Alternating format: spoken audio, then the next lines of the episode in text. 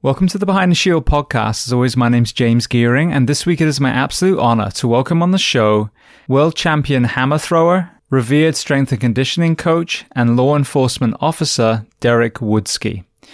Now, in this conversation, we discuss a host of topics in three and a half hours from his early life in rural British Columbia, his journey into athletics, the responsibility of high school and college coaches to preserve not only performance but wellness in their athletes, his work with Charles Poliquin, his journey into the tactical athlete space, supplementation, Bitcoin mining, and so much more. Now, before we get to this incredible conversation, as I say every week, please just take a moment, go to whichever app you listen to this on, subscribe to the show, leave feedback, and leave a rating. Every single five star rating truly does elevate this podcast, therefore making it easier for others to find. And this is a free library of almost 800 episodes. So all I ask in return is that you help share these incredible men and women's stories so I can get them to every single person on planet Earth who needs to hear them. So with that being said, I introduce to you Derek Woodske. Enjoy.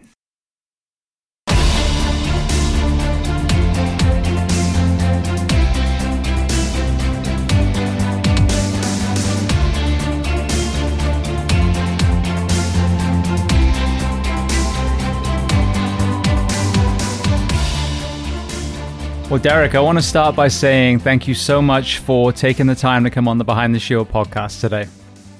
Awesome. Thanks for having me on. It's uh it's really cool to get the opportunity uh to do podcasts.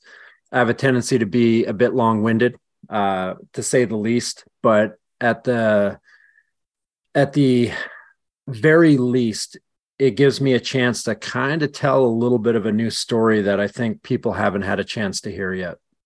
Absolutely. Well, this is a you know open forum as far as the length. Each of my episodes is different depending on when it organically concludes. So feel free to expand on your thoughts. Awesome. No, I appreciate it greatly. Um, yeah, it'll be it'll be interesting, and I hope that some of the topics that we get into today and just some of the stuff we talk about, uh, you know, especially with getting into uh, law enforcement work in the last couple years and how I kind of stumbled into it like everything else in my life um, might give people uh, incentive might be the wrong word but at the very least make people of similar mind realize that there is a way to kind of get involved with community work that isn't the old school ideology of a soup kitchen etc you know like there's there's some ways to be a part of your community that isn't exactly as one would assume. Brilliant. Well let's uh let's begin at the origin story then. So tell me where you were born and tell me a little bit about your family dynamic what your parents did and how many siblings. Awesome. So i grew up in a really rural area southern british columbia kind of along the southeastern edge of the Rocky Mountains, uh, just north of Montana, Idaho. Uh, the area itself, when I say isolated, is a bit of an understatement. Um, we were a logging town of about 200 ish people um, that had been there for quite some time. There was one industry uh, that really was visible in the town, and that was logging. There was a little bit of mining, but to a lesser degree. Uh, the railroad ran through our valley, the Columbia Valley, and we had one kind of road in and out, and that was it.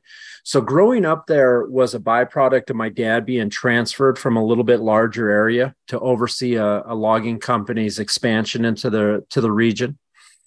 Uh, my dad had played sports, but like a lot of small town Canadians from his generation, growing up in a town equally as small as mine, although now they have a massive bit mining operation in it, which is mind blowing to me. Um, Can you get black lung from bit mining? you know, it's crazy that they. I'll get into that in a second. That they're that they are repurposing old logging mills in BC for Bitcoin eh, and basically cryptocurrency as a whole. I'll talk about that in a second because to me it is fascinating. Um, but growing up in that tiny town, uh, my dad played sports but didn't have opportunity to pursue them. You know, Uh, so as kids, we were really active, you know, rode a lot of motocross, skied in the winter, um, did those things. But being so isolated, we were kind of up to our own idle hands, to say the least, to to figure out what to do. And you know, and it's funny. All these years later, our town was so small and so removed from the next uh, incorporated area, which would have been Golden, British Columbia, which has now grown into quite a ski resort tourist destination.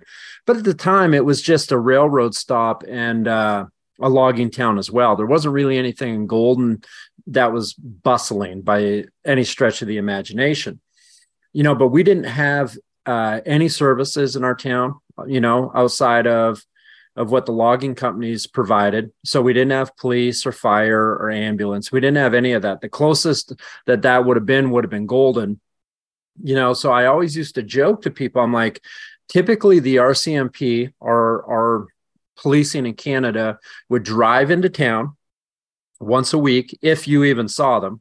They would drive into town once a week. They would park at the local elementary school that went like K through seven.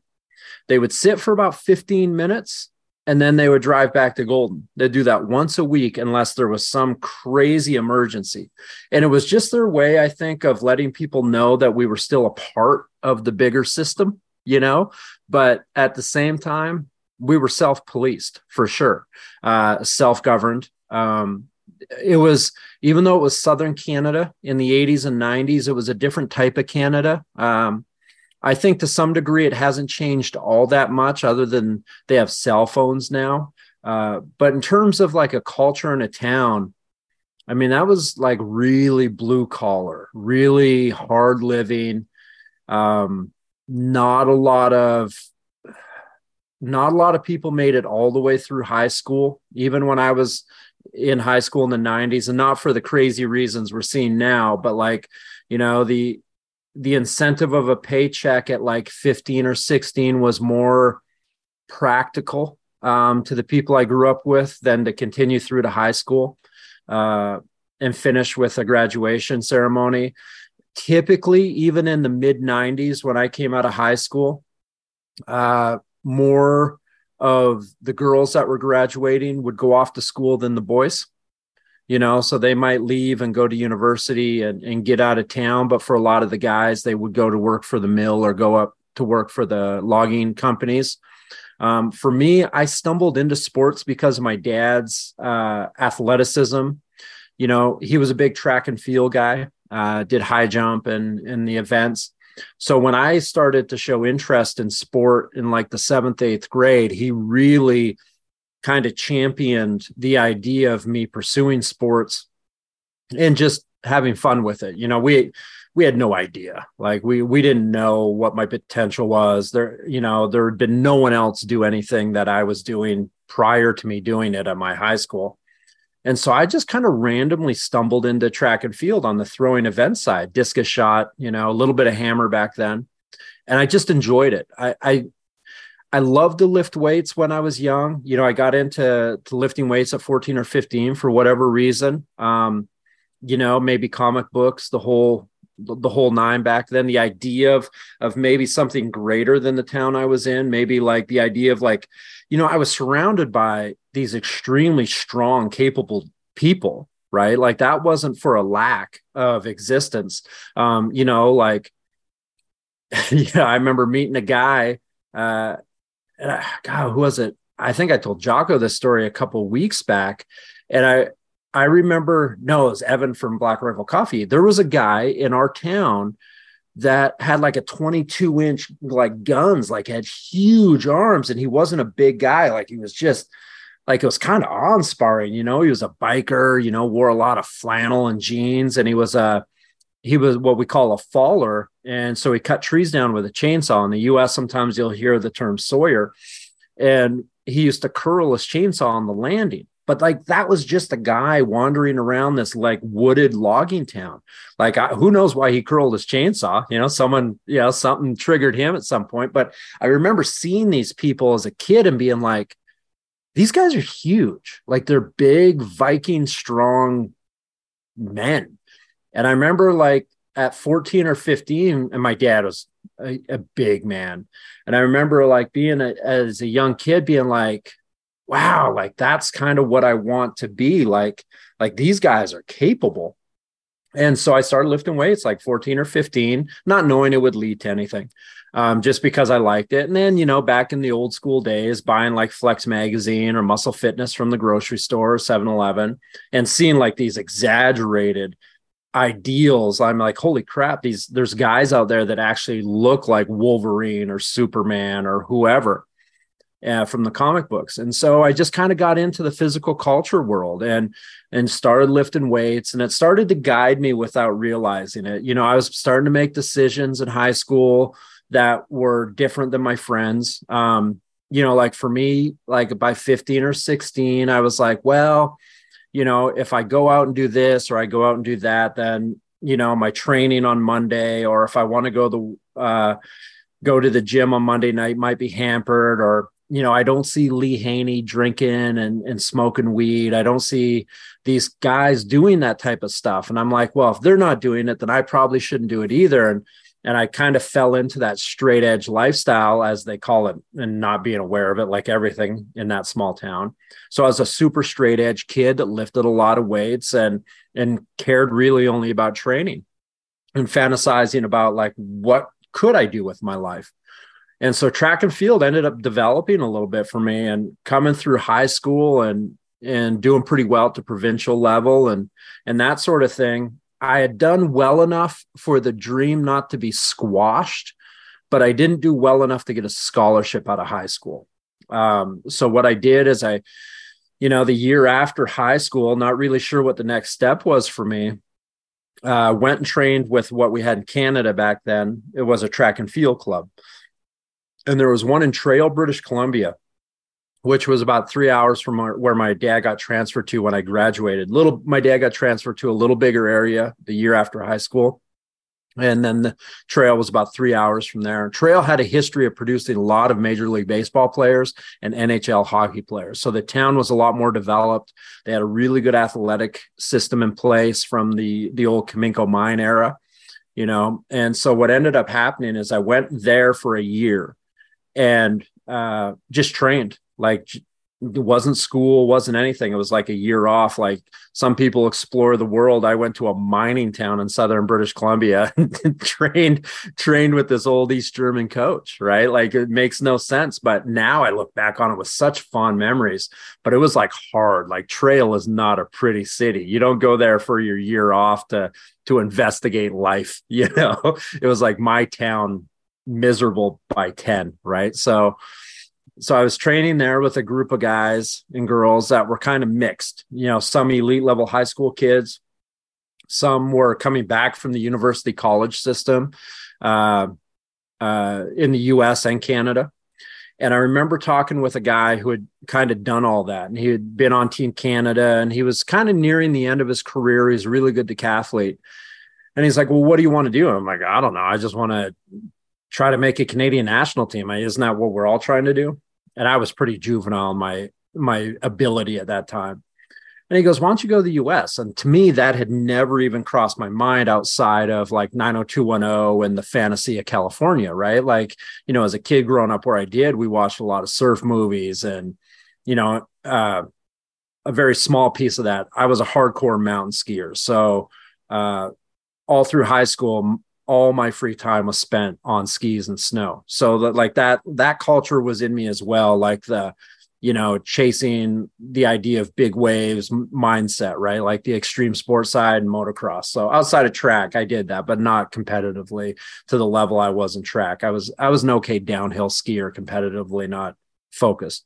Um, but what was interesting is when he had said that, it just kind of like turned on a light bulb for me. And I'm like, well, how do I get there?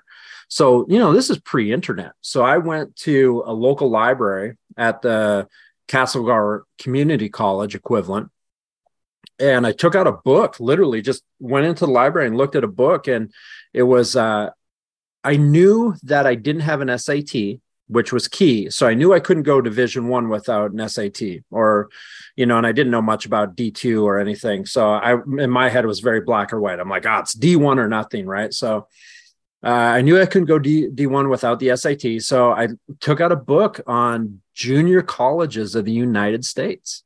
And that, and I just kind of looked, and this sounds so crazy when I think back on it. And I, when I got inducted into the Hall of Fame, I actually told this story to the college that inducted me, and it was kind of crazy.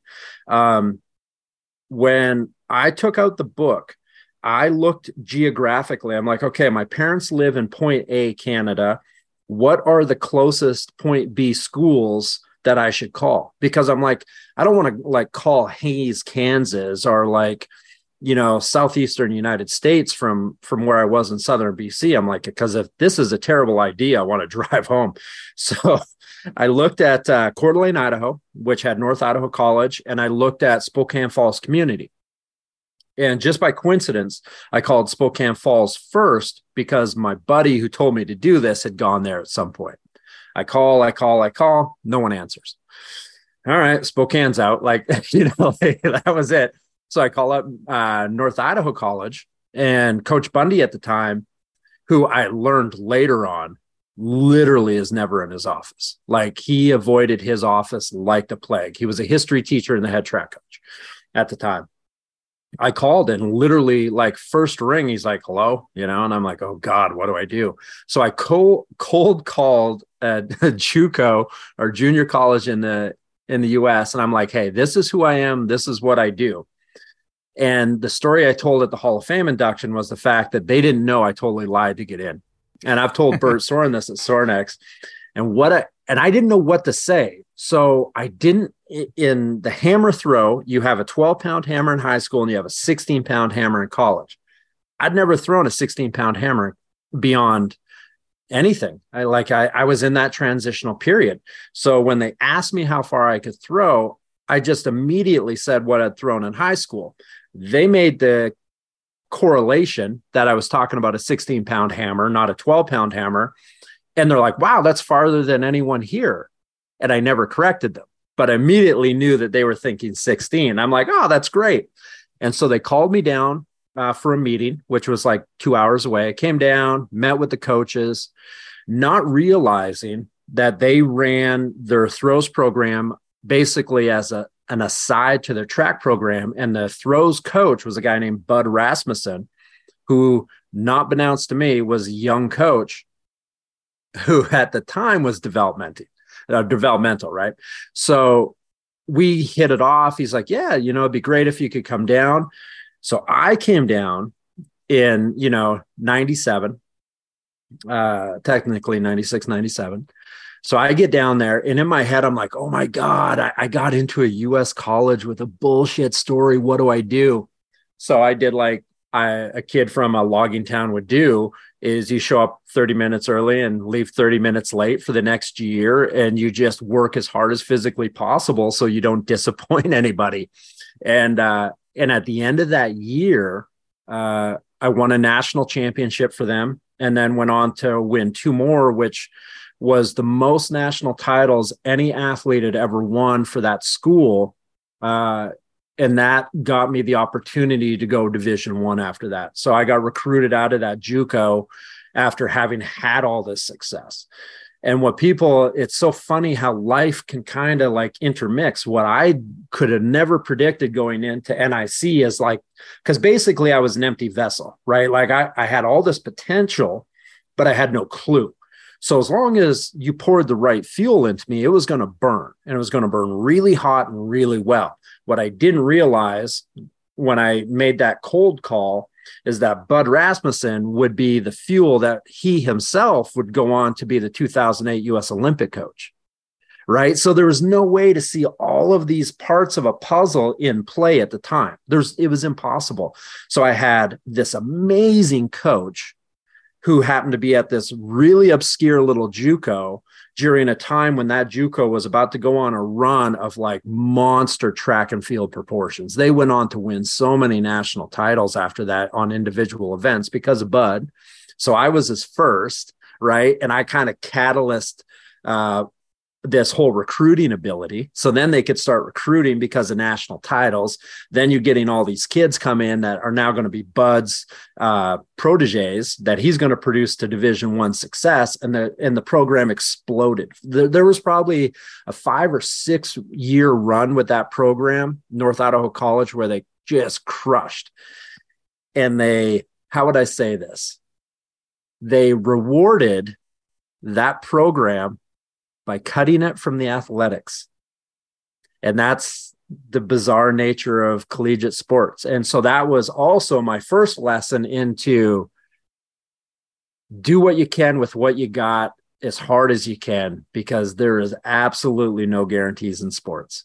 And that would go on to ring true over and over and over in my sporting career and coaching career. Um, you know, like uh, all the way through until when I worked in the NFL. It was just as cutthroat. Didn't matter if guys were making 15 million and had their face on a Wheaties box. If they didn't fit the bill, you know, see you tomorrow. Right. So it's, uh, it, it was interesting, but that is what got me into the collegiate system. And then I went on to Wyoming, had success at Wyoming. And then, you know, the long, long part of the story is I also had catastrophic injuries and long periods of surgeries and spent a year in college having to learn how to walk again because of a really bad uh, setback I had. And then came back from all of that to work post collegiately with a coach in Ohio named Judd Logan. And Judd was kind of like Bud Rasmussen, produced and produced and produced. And he, uh, his legacy will literally last and live forever um, that program still is producing. And that's inevitably what got me to the Canadian national team in uh, 2001 and eventually 2005, even after all my surgeries and injuries, and kind of like made that national title jump and broke the Canadian national record and went to the Commonwealth Games and and did those things I'd always dreamed of as a kid. Um, but it really was purely the byproduct when I think back on it, obviously I had aptitude, you know, as a professional coach 20 years later. If I saw myself walk through the door, I'm like, oh, yeah, I can work with this kid, you know, but uh, so I had the aptitude, you know, I had the mindset, uh, unbeknownst to me, uh, that I needed, but I really have had amazing, like just absolutely essential mentor role players all the way along. Like, and I didn't know they were going to be of that pedigree when I met them. A lot of them. I mean, Judd, I did. Judd was a four time Olympian. You go train with Judd as a pro athlete because he's the best. Um, but prior to Judd, you know, I, I just got, I got lucky at times. Um, and then my, my ability and will just stumbled onto somebody else's doormat and they got lucky that I stumbled onto it. Um, so I realize now that there's kind of this symbiotic relationship in the human performance world, especially with coaching. Like you can recruit and you can recruit. And I've recruited some superstars that ended up just fizzling. And I've had that lucky kid step on my doorstep and turned him into a freak, right? Because they wanted to be the freak and you had the the the fuel to fill that vessel a little bit. Um, so it that's kind of how I ended up in the in the US, you know, in the late 1990s was 100% through this really bizarre sporting path. And uh and then that opened doors. Went into the collegiate coaching system, went uh, coaching the NFL and uh then went in private sector in 2010. And that is an entirely different existence because that private sector took me all over the world and eventually government uh, government work in 2014 with the Saudi government. Beautiful. Well, there's so much I want to kind of unpack. yeah, I know. I just like just did a, a like a file dump, right? well, the first thing was there a moment where you threw the 16 as far as a 12 that you told them, where you realize, okay, now I'm not living a lie anymore? Yeah, Canadian or sorry, the uh JUCO national championships. Yeah, so the first year training, just training my butt off, trying to like like balance those those stories. Uh, then we get to Midland, Texas. And I think it was technically Odessa. We were like that Permian high school that Friday Night Lights was filmed about. Um, so that was where my first ever JUCO championships was held was at that high school in Texas. So that was crazy in its own right, you know, to come from uh, Nowheresville to be standing in a high school football field that gets 60,000 fans. Like we didn't even have a track, right?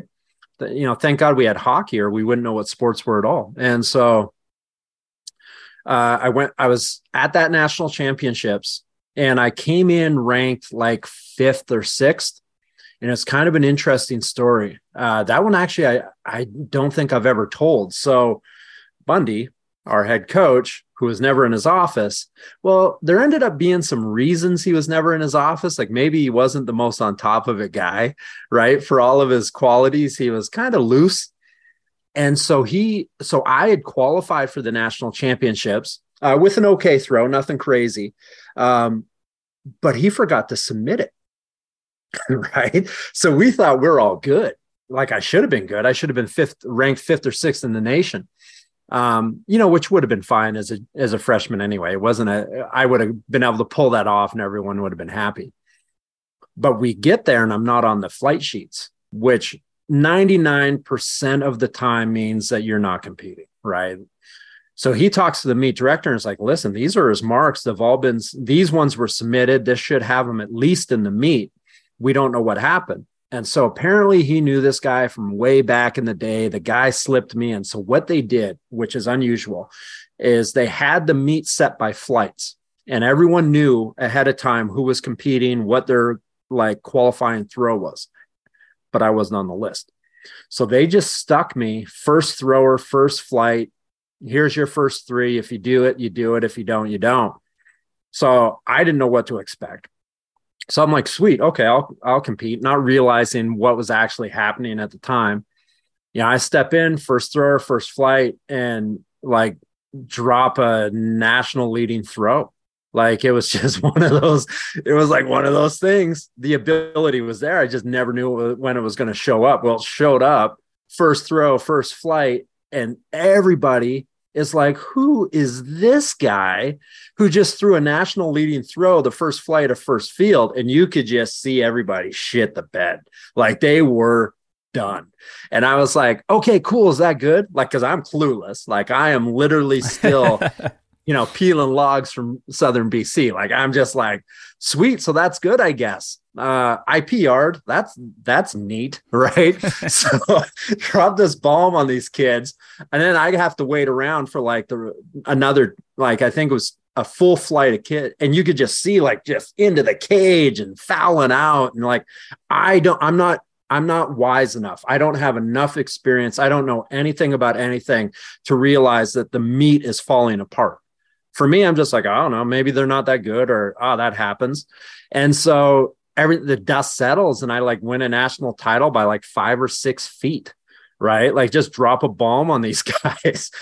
and uh, I'm like, sweet. And I was so naive. I remember just being like, oh, that's cool. I won. Like I was just like out of my own mind.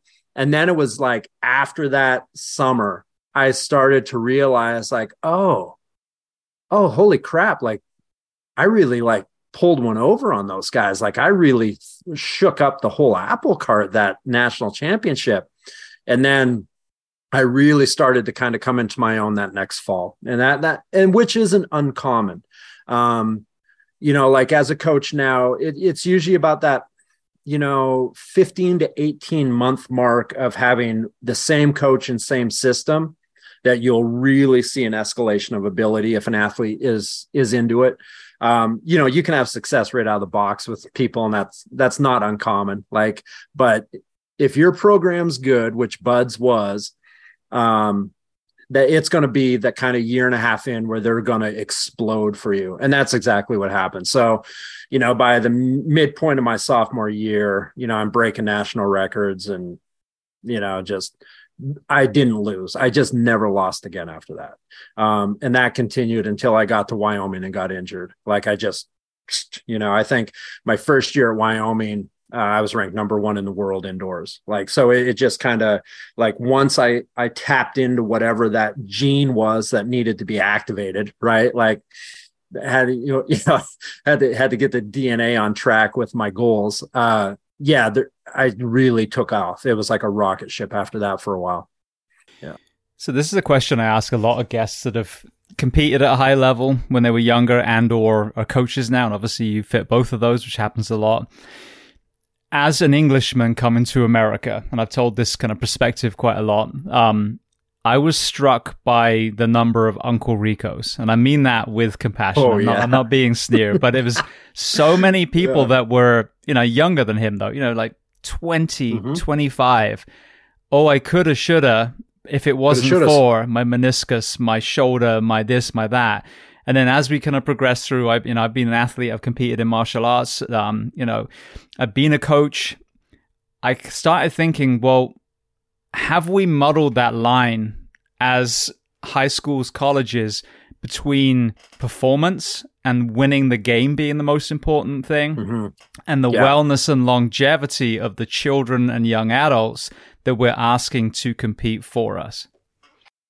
Well, it's it's funny that you use the analogy of Uncle Rico. Um, so, what my analogy, uh, and the character doesn't have a name, but if people are just old enough or into movies enough, they'll they'll know the movie. So, there was a movie called Johnny Be Good, and it was like an '80s football flick, um, and it was kind of like a loose comedy. Uh, a lot of famous actors were in it that have gone on to become huge now. But that movie used to really resonate with me because there's a scene in Johnny Be Good uh, where they're on a recruiting trip and like southern US and they roll up and he's a quarterback the main character rolls up to a gas station. They buy a bunch of snacks and this kid like he's got the whole world ahead of him. You know he's the big recruit. He's got girls and guys in the car that are ready to party. It's just perfect. Like it's just amazing. It's everything that's amazing about college sports. The guy at the gas station has like a brief conversation with the actor the main actor and uh was it C Thomas Howell I can't, I can't remember now but it, it'll come to me. And he's like, Hey, so you're going to be recruited by this school? And he's like, Yeah, I think I'm going to sign with them, you know? And he's like, Yeah, it's a good school. They took care of me too. And he kind of like alludes to the fact that, you know, maybe it didn't go well for him. And he's, he, they're like, Well, you know, what they do for you kind of thing. He's like, Wow, they set me up with this gas station. And the car leaves the scene. God, some of these movies were so so amazing that people forget about. And the main actor is kind of looking back and the guy limps into the gas station. And it's like that director probably went on to make an oscar movie at some point because if he's making low budget b level comedy this good right that he i should look to see who directed that. But you see the guy big strong guy just kind of limp back into the gas station. That's the end of the scene and and you can see that it has a profound effect on the main character so for those that are curious, Johnny Be Good football movie from the 80s. It's hilarious, but it's also really an interesting flick that way. And I've thought about that a lot because I was a disposable athlete when I got to Wyoming. So I've told the story on occasion, but we had a coach um, whose sole mission when they got to Wyoming, it was their first head coaching job, and he brought in a, a a stable of athletes that he wanted all to be Olympians, and some were. Um, and a lot of us got really hurt. Uh, as as I always say, I should have never spent a you know a half a year relearning how to walk as a hammer thrower. That is unacceptable. Like it, it is unacceptable. Um, and so what ended up happening is it really opened my eyes to the fact that you have to be really careful uh, sending your athletes off to these programs. And you have to be really cautious with who is actually working with these athletes. There are a lot of extremely sociopathic, uh, success driven coaches. They do not care about the welfare of the athletes that they're they're working with. They don't care. And as as much as parents don't want to hear it because they don't they don't want their kid to be uncle rico right? Or worse yet, they think their kid should be Peyton Manning. So they're almost willing to turn a blind eye to a lot of the horrific shit that happens at the high school level and collegiate level because the dream or the idea that their kid is going to sign that big contract or maybe get paid in college now, which blows my mind. Um, it, it overrides safe, logical, healthy thought processes. And you definitely see it. Um, I saw it in college. I was a byproduct of it. I was, there were changes to the NCAA rules and guides book on how a coach can travel, take care of, and basically oversee an athletic program because of the NCAA violations that my program was experiencing. Right. So, you know, and something actually I never talk about that. It, which is a funny compartmentalization if I'm 100% honest, right? Because as much success as I had at Wyoming, absolutely the most catastrophic period of my life uh, physically, uh, which always comes with emotional, right? So, you know, there I am, number one in the world, right? Uh, make sure I get that right. Yeah, number one in the world. Everything's on that skyrocket I was talking about, coming out of an amazingly well curated program like Bud, who cared about his athletes, to this program where I remember getting blown up, having surgery. And then I was in a hip cast, which is crazy as a hammer thrower. So I was in uh, I was in a hip cast for 14 weeks, so hip to ankle. Uh, and there was nobody around. I didn't see anybody, you know, like I, I had coaches coming by. I became better friends and better connected um, to the to the medical staff at the school at that point. Um, but at the the one thing that experience taught me at the time was to cut the apron strings from dependency on the false narrative that coach knows all. Um, and at that, I, I would say like when you talk about like uh, like Joseph Campbell, like the warrior's path, um, you know, child becoming man type of stuff. That's probably when it happened for me. Um, that that was like my my hero's journey was that injury for sure.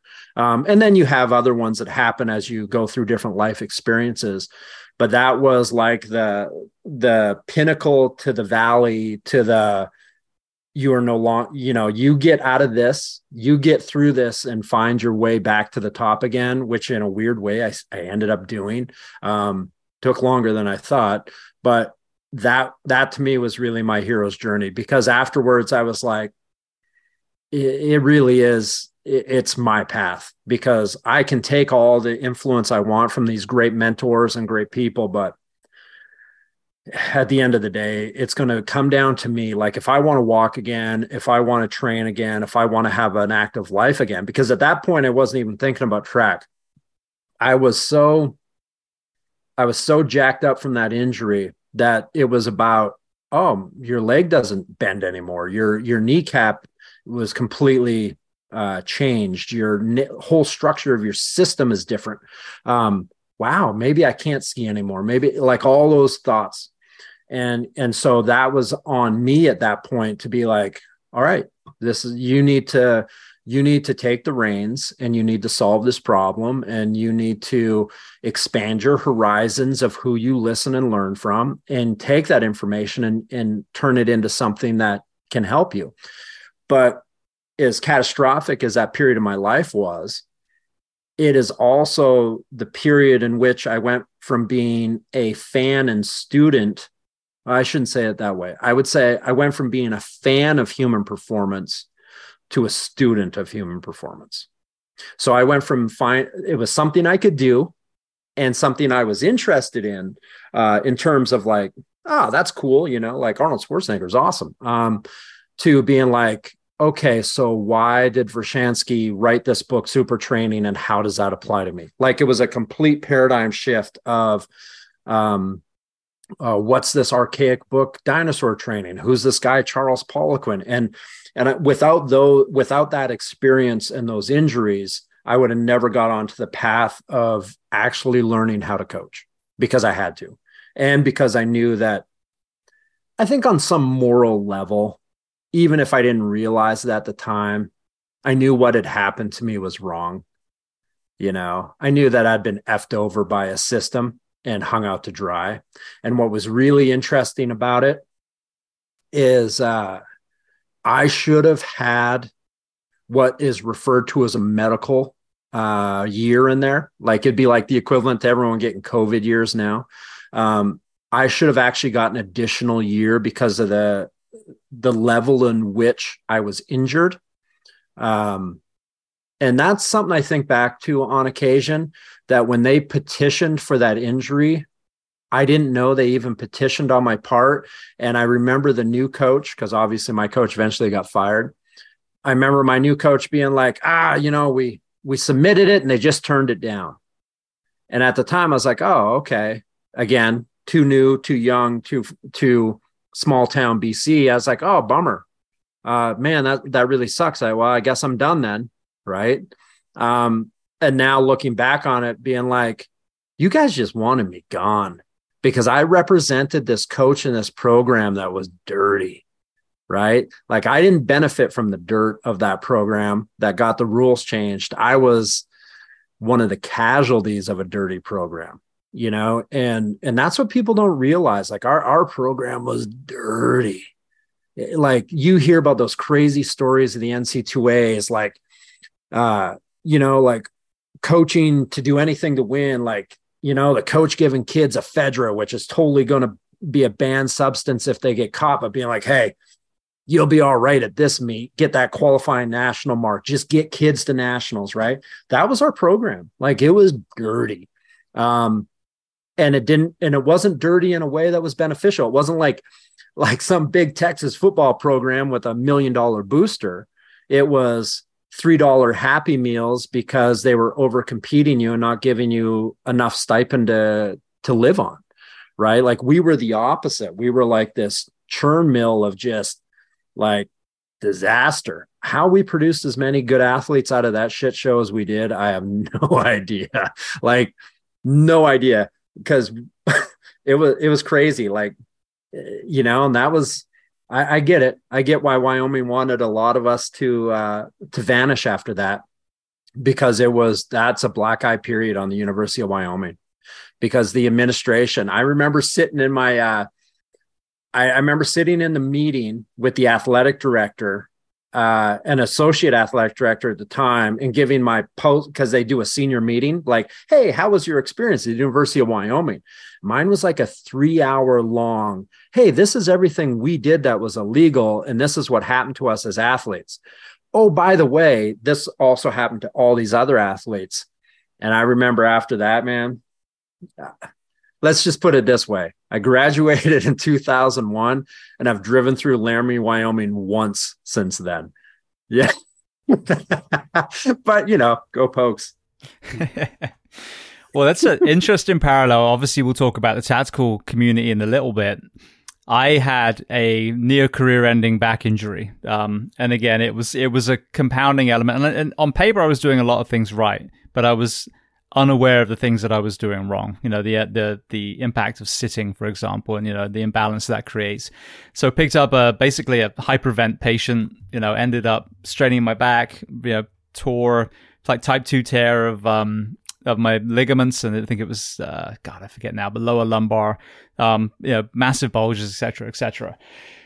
Um, but it was not just the fact that the physical pain, which was agony, the the awareness all of a sudden of the mental health element of an injury. Now, all of a sudden, you've gone from riding in the back of a fire engine with a crew that you love, um, you know, with with a sense of purpose, with a sense of identity, and now you're lying in a bed and you can't even pick up your three year old and you can't even put on your shoes. So, what was the lowest point? What was the mental impact of going from number one in the world to I'm stuck in a cast for 12 plus weeks? That's actually a really good question um, because I ended up having to develop a mindset. Now, I don't know if the mindset developed then or if I had to re engage a mindset that I'd forgotten had been beneficial.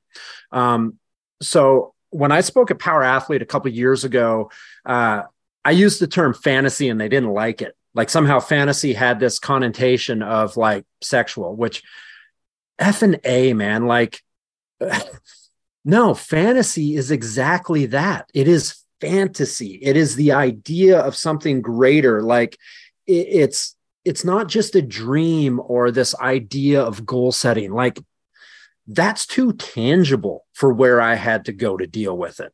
I had to live in a realm psychologically that did not exist. And and fantasy is exactly what it was because there was aspects of how I visualized the process of recovery that were not attainable. They were they were like superheroish, right? The same psychology I used to use as a kid training in in the woods in British Columbia to be a national championship track and field athlete is delusional right like there was no there was nothing about who i was or where i was that connected to where i wanted to go like the the threads of connection did not exist if people are like oh you were just very goal oriented no i wasn't like I would train and pretend I was in an Olympic stadium in Munich, standing in the woods in British Columbia. That's not goal setting. That, that, that's ridiculous, right? So when I got injured, um, I had to dive into that that psychology, and it was two part. Um, one part of it was very tangible because I, have a tendency to be a, a little too like you know, straight edge from high school, right? Like, ah, rule follower. So there's that part of my personality that I can't deny is there. I have a tendency to be very square boxed in how I do stuff. But I made the conscious decision, like, because when I was injured, um, it was really strange. Uh, I, it was, it was amazing how quickly, um, I lost my team because you know people have to and it, you know people that hear this don't think that this group of guys and girls were shitheads. It was they're still under the thumb of that program right? So they're in the same boat i was. Like the pressure cooker never stopped for them. That coach never let up on them they so they're trying to be 18 19 20 year olds they, they don't have the aptitude to be like hey we need to go check on derek to see you know if he shit the bed or not today, right? Like they, they have no idea.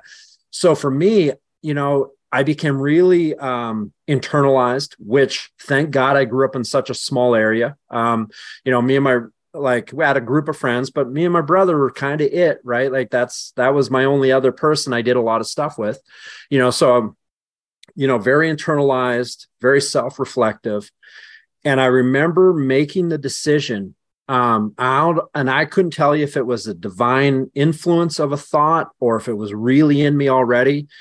But I told myself that what I was going to become from that moment forward until I got through this was I was going to become the hero of a narrative.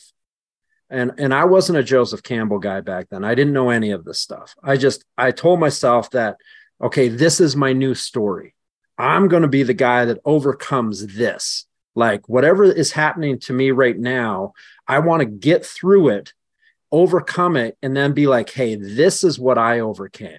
Right. Like in my head, I was like creating this rocky narrative. Like I was going to be training in the in the snow and Russia in my head and and like I, I was going to like blow people away by the fact that this wasn't going to hold me back. And i just i started playing this reel in my head and it was not it wasn't real.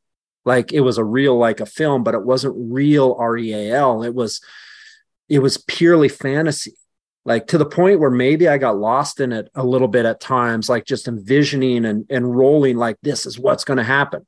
Now the tangible square side of that is I made a I made an honest decision because I was I was going to be like it was going to be a long road and they and I had people tell me right from the front side this is not going to be easy for you.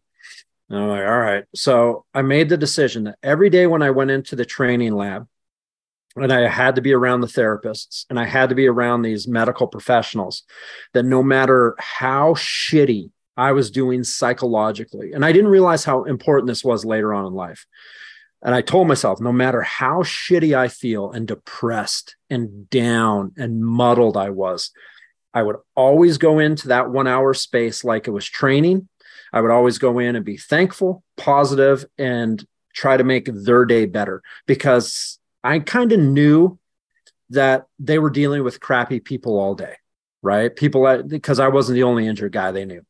So I made this decision that I would be super proactive and i'm not like a super happy-go-lucky guy. Like i i don't come in and like just steal a room uh, with my voice but i knew that if i was working one-on-one with somebody i would never complain.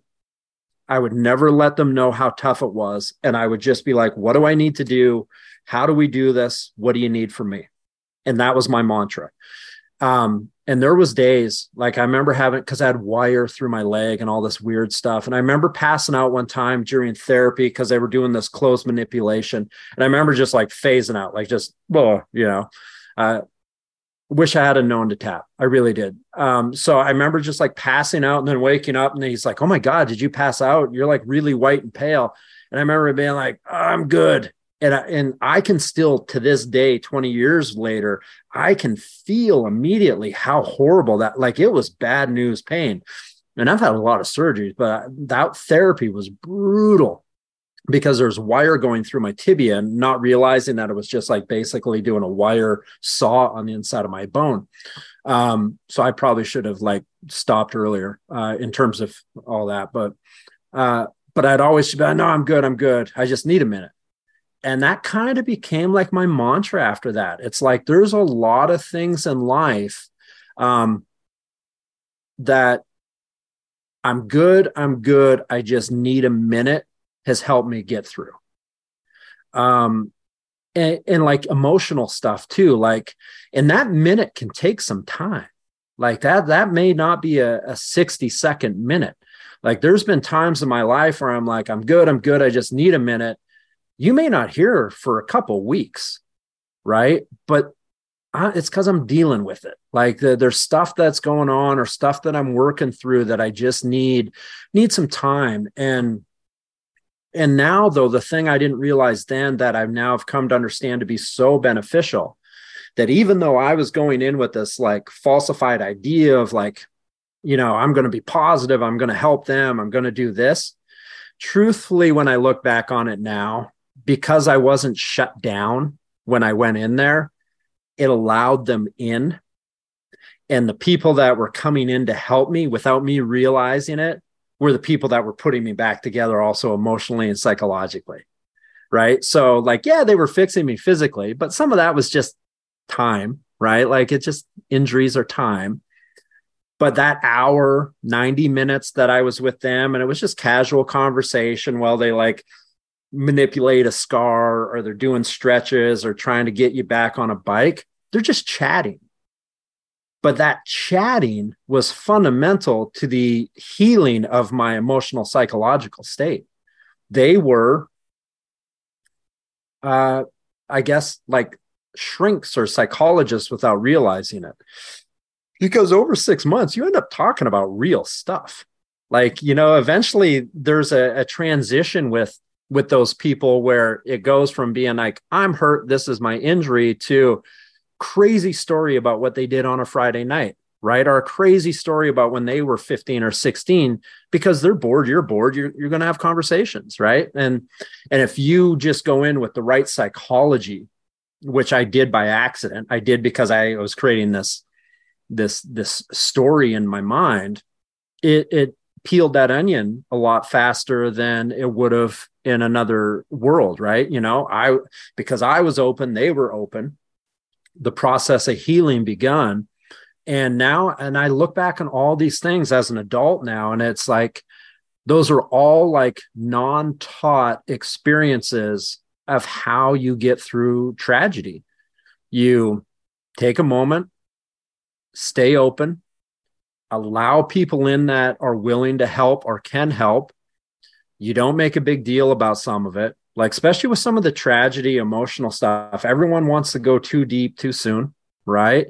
But if you can just kind of find a consistency where, yeah, I wasn't uh, I wasn't with my team anymore on a regular basis, but I had a new team. You know, at a new team, the people were equally as invested, equally as uh, good in character or quality. Um, I would argue that I developed friendships with some of them that way outlasted the friendships I had from my teammates. Um, because maybe it was a more real relationship. You know, it wasn't just common goal, commonality experience. It was like real, tangible, emotional connection, right? That was developed through unusual circumstance. Um, but I do know for sure when I think about the question that you ask and I kind of go back on it, and now having been retired for so long, what's really funny about it is being ranked number one in the world didn't necessarily bring any more joy than the process of recovering from that injury.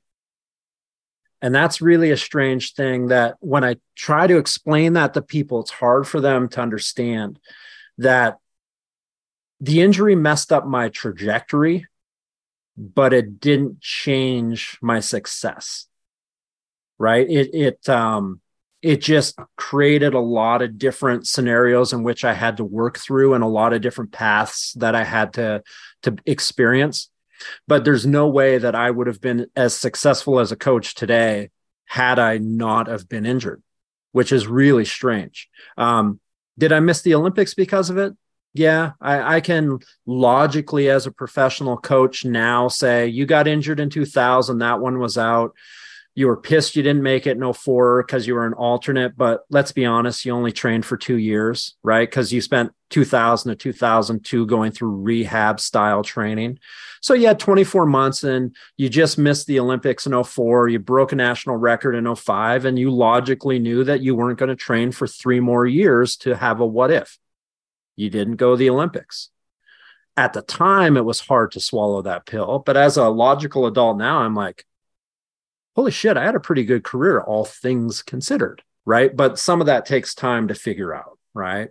Um, and you have to hopefully have enough emotional support along the way that you don't fall off the cliff before you come to the realization that, oh, yeah, life is long, right? It's there's a lot that happens in it. Um, but yeah, it's uh that's a weird one for people to understand that being in a hip cast laid up on a medical bench at the University of Wyoming at times is some of my fondest memories of that three years of university. And then, you know, because you don't feel pain every day. Even when you're in pain, you don't feel it every day. It's it's kind of a weird thing after the fact. So you end up like getting used to your scenario and your circumstance, and then it becomes about who you meet in that period. And they were good people, you know. That crew was good crew. Well, firstly, I'm glad I asked that question. That was a that was an amazing story, and just to pull one thing out of it, that one hour window. When I look back, because I had a back injury and then I had meniscus surgery a few years later, and then the other knee a couple years after that. Still rehab back with uh, you know the back injury with no surgery at all. The other two with a you know meniscus snip, and then rehab back to full duty all times. And what I realized looking back you get the you know the people that have the laser surgery in the backs, you know, and they and they oh you'll be up on your feet. There's no period of you processing that injury, of having that time with that person. I think especially the autonomy of giving yourself a plan. And I agree with you, the visualization. To me, it was never like, oh, I'm I'm not gonna be a firefighter again. It's just like how how am I going to be a firefighter again? Because my friends that have had surgery walk with canes now. I'm not fucking doing that, no matter what you tell me. And that was my first thing, you know, surgery meds.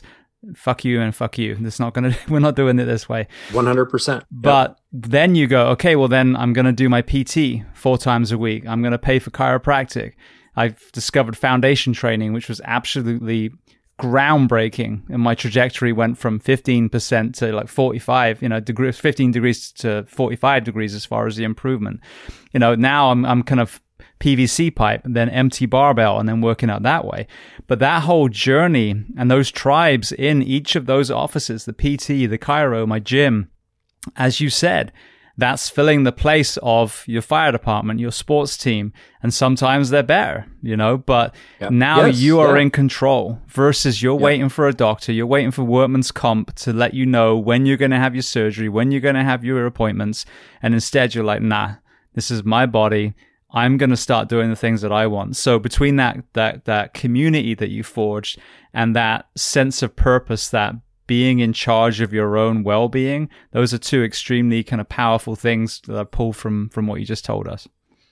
It's essential and i didn't realize how important it would be until actually much later on. So in 2015 when i was working for the saudi government i got clipped in the back of the leg at work one day and i was like ah oh, that kind of hurt. Didn't really think much of it Three weeks later, I'm in Irvine, California, working out, and I blow up my Achilles tendon. Right. And I was like, Jesus, I tore my Achilles. This sucks. Right. Didn't think, I was like, man, I thought I was going to dodge this bullet. So at the time, I didn't think anything of it. Right. Go to the doctor. They're, they're like, oh, yeah, we'll do a little quick surgery. Cool. Get back to Colorado at the time they go in the doc's like ah oh, super weird. I've never seen an achilles tendon that looked like it was cut by a razor blade. So then i'm like oh yeah i got hit in the back of the leg. You know that was probably the initial injury and then it just snapped. No big deal right? Surgery goes great. Everything's awesome. I got like a 6 to 12 week projection before i'm like you know walking with a lifted heel. Things are cool. Everyone that i knew had had no problems. Week 6 ish catastrophic freak accident, right? Completely out of my control. Re ruptured the same Achilles tendon. Oh, this is going to be weird. Doc's like, oh, this is strange. Wow, no big deal. We'll go in, do a little graft. Seven months later, I'm in the wound clinic at St. Joe's Hospital having conversations about having my foot amputated. Like it couldn't have gone worse right? Like, what are the chances? And I remember like talking to the wound care specialist because I'm doing like the huge hyperbaric tank with like, in my mind, people with real problems like, you know, cancer in the face and cancer in the throat. And we're, we're getting in the big tank every day for 30 days and we're going under, you know, uh, under pressurized, you know, healing processes like you know, like serious shit. And uh, and I'm like, all this for a hole in my leg? Like, and the doc's like, well, it's not that you have a hole in your leg, it's the fact that the hole in your leg will not heal. And we're afraid that you're going to eventually get a severe infection because I was about an inch gap by an inch length right to the tendon. Tendon should have been dead by all accounts because it's not supposed to get exposed to air, apparently. Um, so I was living with that. That was my day to day life for almost a year. But like you said, you become self accountable. So I remember like just dealing and dealing and dealing with it and you know treatments and therapies and like wound care and just all this garbage. And i and i was still trying to work back and forth to saudi. So i'd have the hole all packed and protected and i was walking with a limp and whatever. Um, i was out of a boot but i, I it was had this big open wound and a non-functioning left ankle. Yeah and i got back and the wound care doctor's like gave me the speech. He's like, "All right, so this is what amputation is, and yada yada yada." And I'm like, "Whoa, whoa, whoa, whoa, whoa." I'm like, "What do you mean?" He's like, "Well, what we'll probably have to do is remove the bottom lower half of your left leg up to the bone, let it heal, close it all up, let it heal, and then maybe six to ten months from now, we'll evaluate it." I can still remember the conversation and we might have to take the hallucis longus ligament out of your big toe and we'll try to make like a workaround Achilles tendon.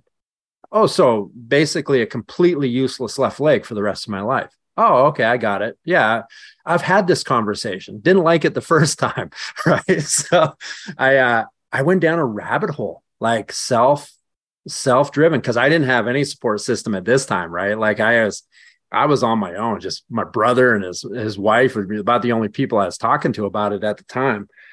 And so I'm like, there's got to be a solution. And so I started to study wounds, like just deep dive into wounds and how the cells form and how they close and all this stuff. And uh, and I remember the doc was like, "Hey, you know, maybe try calling a, a lymph therapist to push the lymph out because the back of my leg looked like a block of old cheese." I was like, "Lymph, okay." So that took me down another road, and uh, and I ended up creating.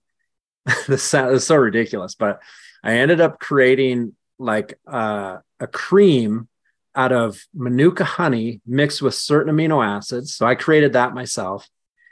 And then I also started studying all these peptides and their relationship to wound healing. And then I got a hold of like the cream, the Traumeel cream. I found the injectable version in Germany.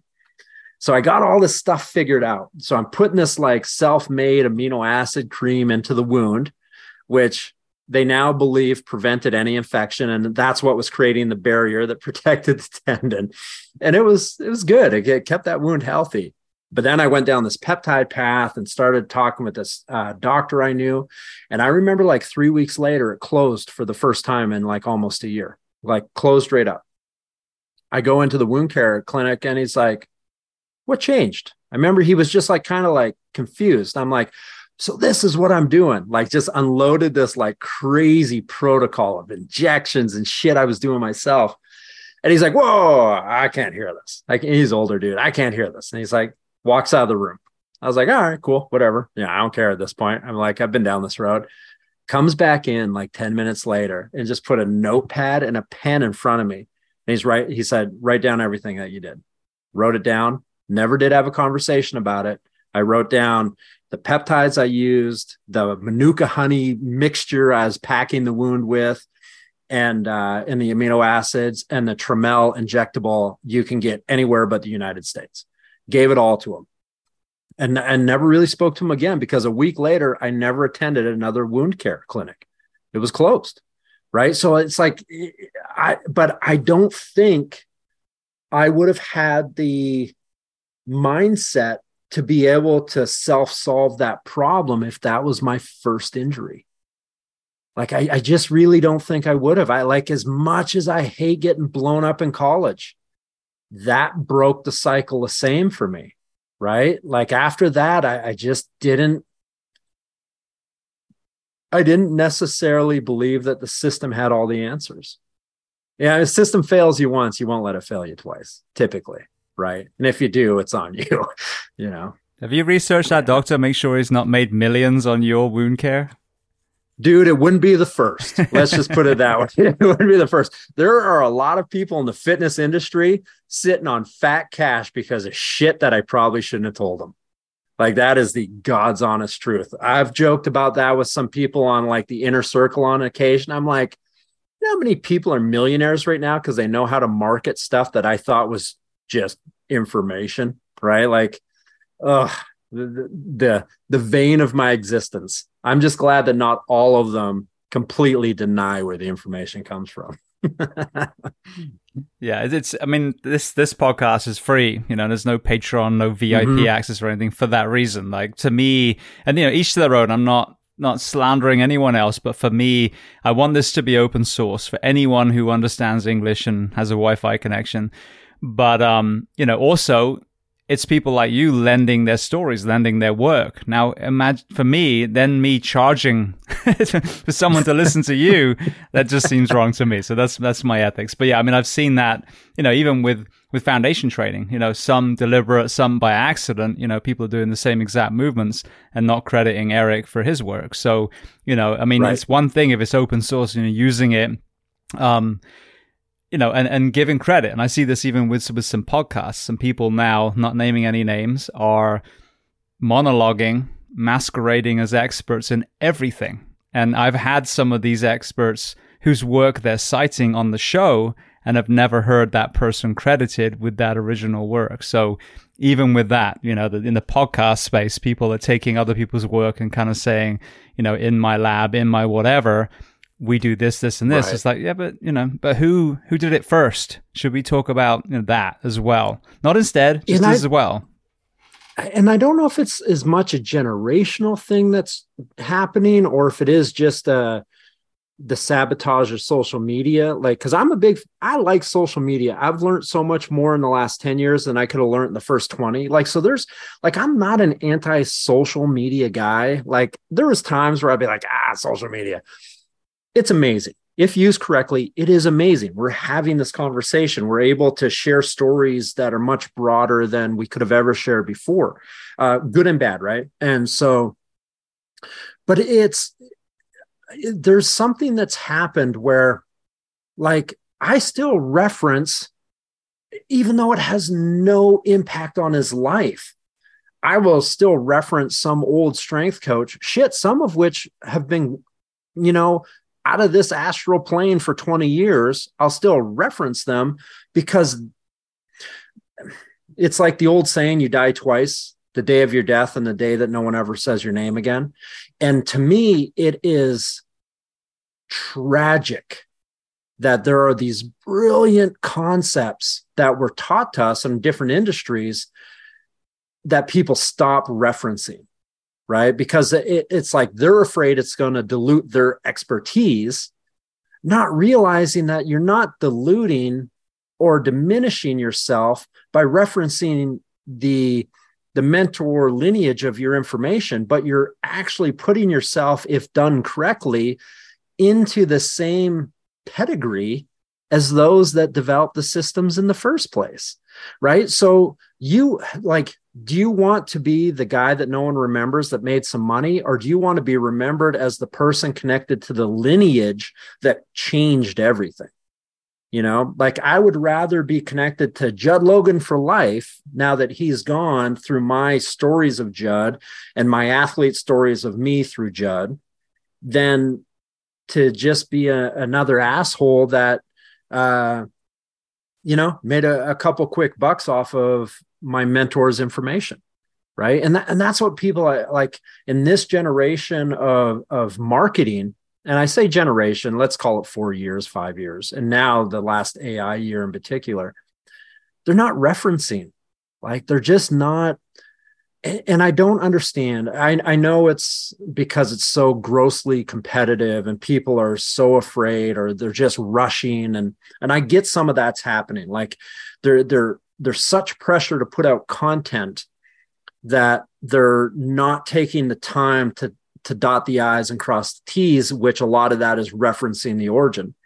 Um, but it, it's going to be eventually the detriment because what'll happen is 10 15 years from now we will lose information. We'll just flat out lose it. The books will be lost. They didn't get reproduced. Um, it didn't get put into a digital form and it becomes this obscure thing like you know dinosaur training becomes obscure and then some person will find it, know what to do with it, repackage it, and sell it like it's never been sold before.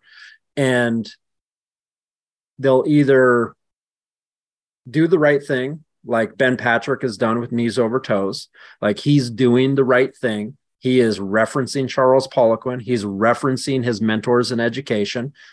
And people were pissed when Ben blew up with knees over toes. People were pissed from that industry because they're like, How dare you? And it's like, How dare him?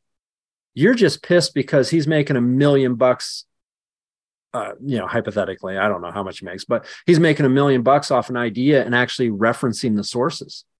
While meanwhile, you guys couldn't make $10 off of, you know, anything related to that industry, acting as if you created it right so long story short um it is that's that's a big concern for me like I still reference college professors I had for Christ's sake, and that there's no reference that's needed, right? They literally signed up to give you the information, um, you know, quote unneeded. But I still think of like important things that I'll pass along, be like, ah, you know, I had this professor at this time say this, and this was paramount to my, you know, intercommunications uh, education. This is why. And it's like, well, why does that matter that you told us about that person? Because someday he's going to be dead. And if I don't take the time to recognize his significance in the continued projection of information or successive information, then I'm doing a disservice. I'm a piece of shit. And I don't I don't know why people struggle with that. I really don't. Like is it so hard? You know, but the me now generation also isn't thinking about where they'll be 30 years from now. Absolutely. Well, you talked about Charles Poliquin. Um, I had Ben on the on the show. Ben Patrick I actually went down to Clearwater and we did a, a workout oh, first, on. and then and then a, a, conversation. It was amazing.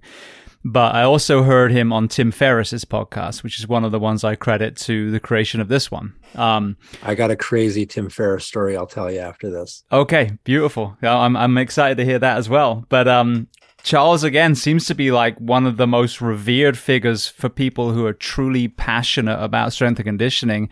But again, one of the lesser names. I mean, you talked about Arnold. Oh, you you lift weights. Oh, Arnold. Um, so talk to me about, you know, you, you had these injuries, you've gone into this kind of discovery of, you know, how did I get hurt? How do I get stronger? How do I fix? How do I coach? How do I, I forge my own performance to get back to where I was? Um, and then your journey into Charles's work and kind of you know educate the audience on some of the principles that maybe most are unaware sure. of. So Charles was an interesting one because he came a little bit later in my life. So in 2001, the internet was kind of like becoming a thing. You had like Testosterone Nation online. Uh, TC Luoma, I think, started that. And Charles was one of his writers or ghost writers, whatever you want to call it. Um, Charles had already had a huge amount of Olympic coaching success in Canada. He was the the general head coach for Athletics Canada Winter Sports back then, and he just kind of made the transition into the US. At this time, I have no idea who this man is. Like, I have no connection to Charles. So, in 2001, uh, I stumbled across uh, his articles on T Nation and you know st- you know at this time people have to understand i'm right out of that knee injury in college. So i'm at eastern michigan university first coaching job you know as green as green could be in a new world. But i'm also like oh man that support staff at wyoming was awesome and now i got to do it myself right? So thank god for the internet right? people say what they want thank god for the internet. So i get online i start reading all these articles and he was just one of many that I, I was reading at the time. But I'm like, oh, this guy's Canadian. You know, he's had success with athletes that names I recognized. And at the same time, my brother was at Ashland University training with Judd Logan. And I was at Eastern Michigan, Ypsilanti and Ashland, not too far apart. So I'd start going down and seeing my brother. It's kind of the reason I took the job out east anyway, because my brother was already out that way. Midwest, Mid East, you know, starting to stretch it out there. Um, and so I'd go down, I started hanging out with Judd. And so watching Judd coach and watching how, you know, he was developing these athletes, the same sport, obviously, was through the same event. And Judd's like, you know, would talk about this guy, Charles Poliquin. And I'm like, oh, I'm reading his articles on TMAG. He's like, yeah. He goes, I started working with Charles in the 90s. He goes, uh, a guy from New Zealand, Angus Cooper, who was a hammer thrower, became a bobsleigh, uh, had met Charles at the University of Calgary in like 88 and uh, you know was good friends with judd teammates in college. The world gets small very fast. So years later angus tells judd hey you need a strength coach to get you to your fourth olympics. Charles poliquin is the guy. So judd you know figures out who charles is. Magazines were kind of the only way to track him down back then. Sent him a letter in the mail uh, up at that time up to ottawa uh, Charles agrees to meet with him. He goes up, meets with Charles. You know, Charles is not the easiest guy to get along with, but they found common ground, right? Like Charles was a hard dude. Um, and so then Judd starts doing Charles's programs, and and Judd was a meticulous uh, student of the sport. So he starts to study and understand, starts to compare it to his Anatoly Bondarchuk Russian methodology, who he had got firsthand from Anatoly at the time you know, and started to come up with his own systems for his training and his athletes based on his good and long relationship with Charles. You know, so he started working with Charles in the 90s. I started working with Judd in 2001 uh, into 2002. So he had had a lot of time to decipher Charles's systems. And so I'm getting like a double dose of like education so I'm learning the stuff. And then I'm like, you know what? I'm going to start training one more year. I'm going to give myself one more year training. I moved to Ashland in the in the fall of 02. And now I'm training directly under Judd. And Judd's like, hey, Charles has got a training center down in Tempe, Arizona. You want to come with me down there and we'll meet him? I'm like, oh, this is crazy. Yeah, of course.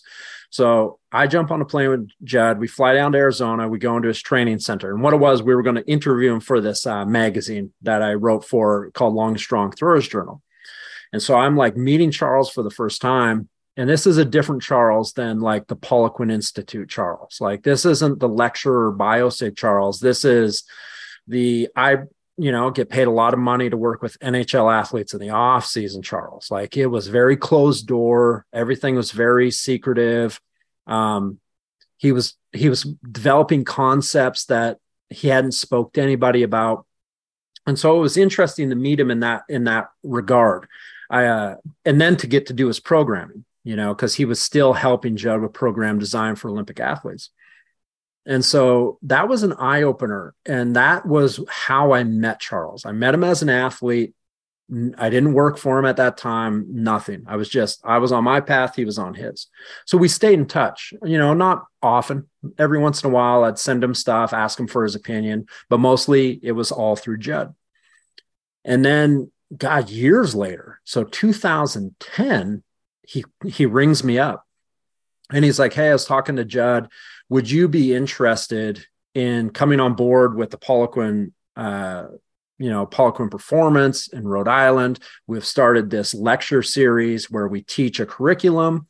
And we also do a thing called biosignature, which is a methodology to try to establish baseline body fat. And at the time, I was super open to it because you know it's a great opportunity. And I was like, yeah, that would be that'd be amazing.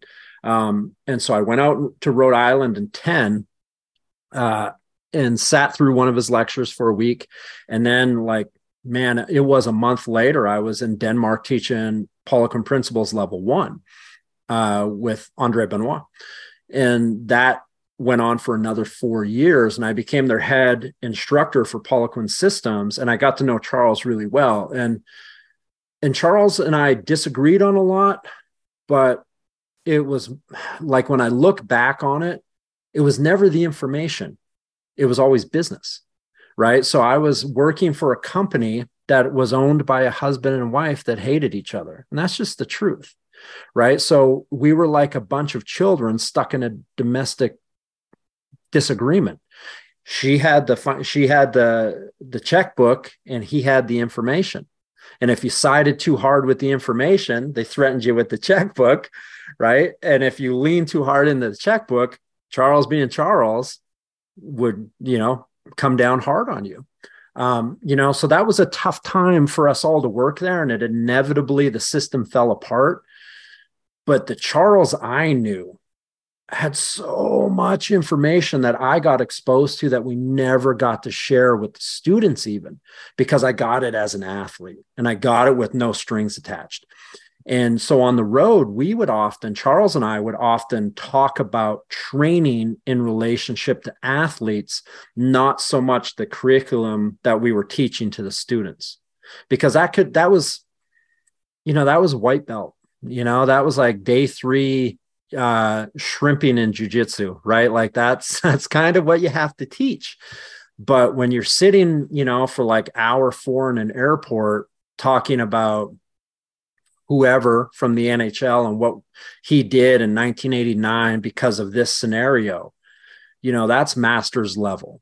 You know, that's that's Gracie level understanding of a thing. And and I'm extremely thankful even with all the difficulties that the business had that I had to kind of go through that I was able to spend so much time on the road with Charles and and be able to connect the dots between what Charles was thinking, what Judd was translating, and what we were experiencing. And it allowed me to have those like that lineage understanding, you know, because there was times in real time training, I was doing what Charles was philosophizing, you know, like exercise that will never make it into Poliquin Institute Education 101 I mean, even Ben never got taught this. Um, with something as ridiculous as, and, and I would, I'll have to do a video so people can see it. A hovering hamstring. if I did a hovering hamstring in a Poliquin course, they'd be like, no, that's impossible. Charles doesn't believe in that. Right. And I'm like, you're correct. He doesn't believe in it for the sake of the curriculum in which you're learning today. But for a world class discus thrower with this scenario, this is what he had us do with them. The reason he's not going to have you do it is because it's going to take 100 hours to justify the explanation. And it's the explanation is easy, the justification of why is not. And that is what we always, always ran into when it came time for Poliquin to go from being a full time coach to an educator. He had to justify everything. And the justification in human performance to make people stop sending a million emails is exhausting. Right. And, and that's also the internet era, right? Because he became a curriculum driven educator during the internet era you know, the magazine era, good luck getting a hold of the guy in Colorado Springs. You know, he was elusive and it almost built the mystery and myth, uh, mythology of Poliquin, right? Being this elusive, super expensive, cutting edge coach out in Colorado Springs, charging a thousand an hour for a consult, right? Which he could because he was elusive.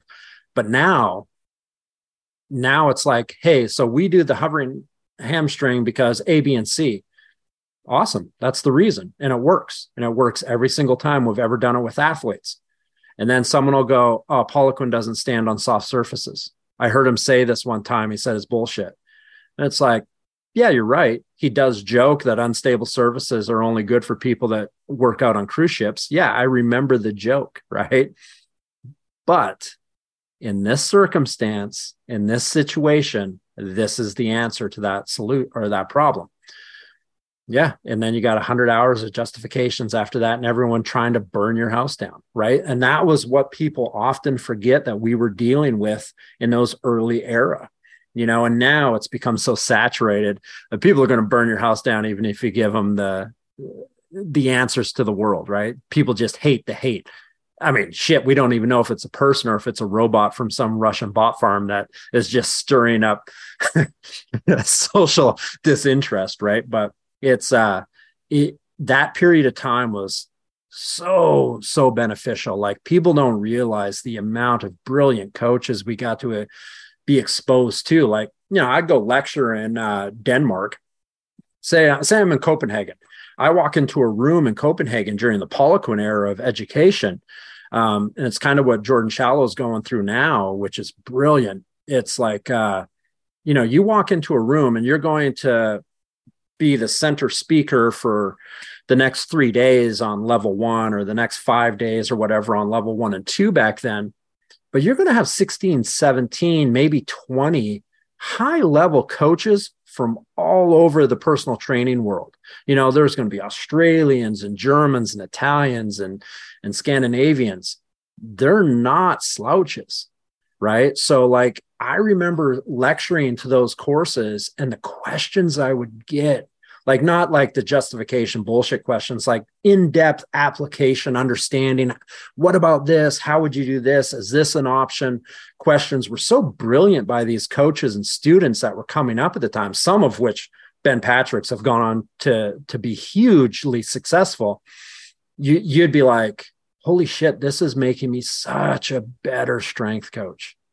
Because there would be days where you'd be like oh i don't know I really don't know the answer. So what do you do? If you're not a douchebag, you go out and you learn the answer and you ask the questions and go to the people that might have it and and trickle that lineage back down and the next time the question comes up, you got the answer.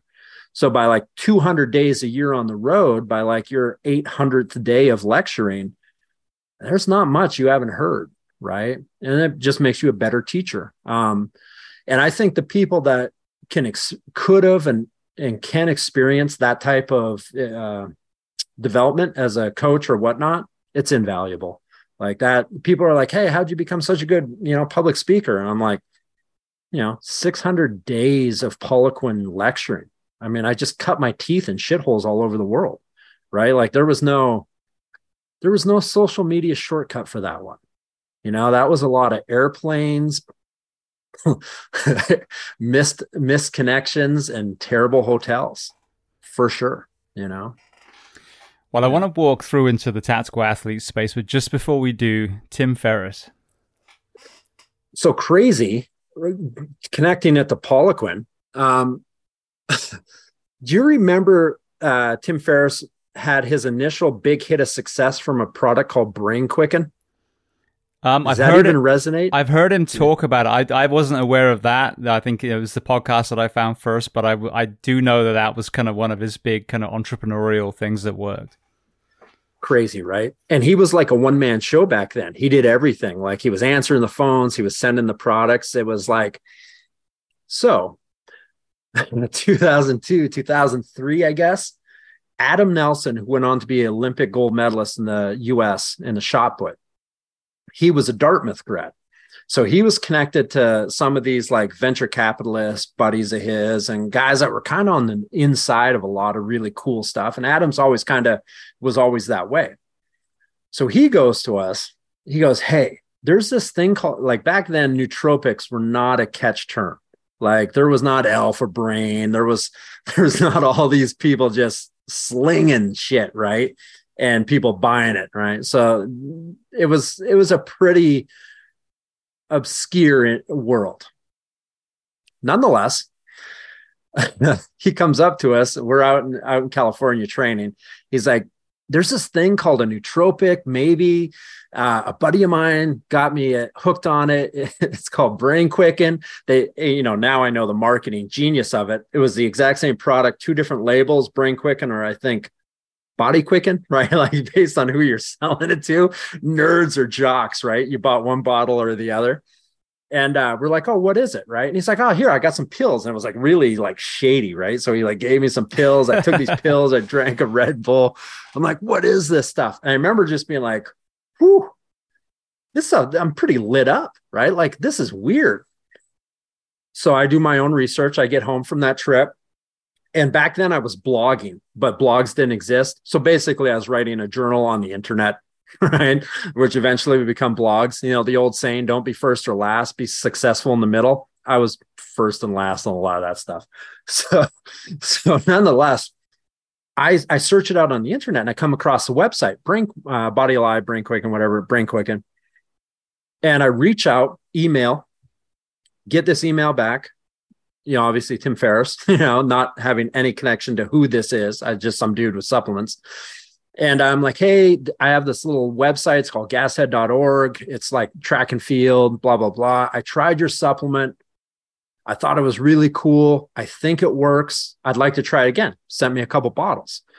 Then Tim, back then being the marketing genius he would become, is like, hey, have you ever heard of a hyperlink and or embedding code into your website that you could get affiliate sales from. And I'm like, no, never heard of it. What is this magic that you speak of? So he sent me the like block of HTML code and I put it into my website, gashead.org. And magically, people could click on this photo that showed up and I'd get a referral sale. Right. And I remember like it, it didn't make much. It did okay, right? Like I didn't know how to market it. I just put it as a banner on a on my pages.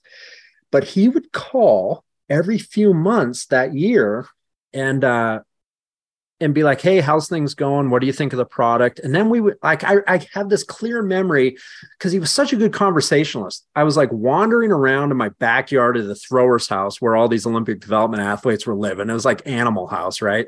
So there's, I'm wandering around in the backyard talking on like uh, an actual portable. So I couldn't get too far from the house because I'd lose my signal.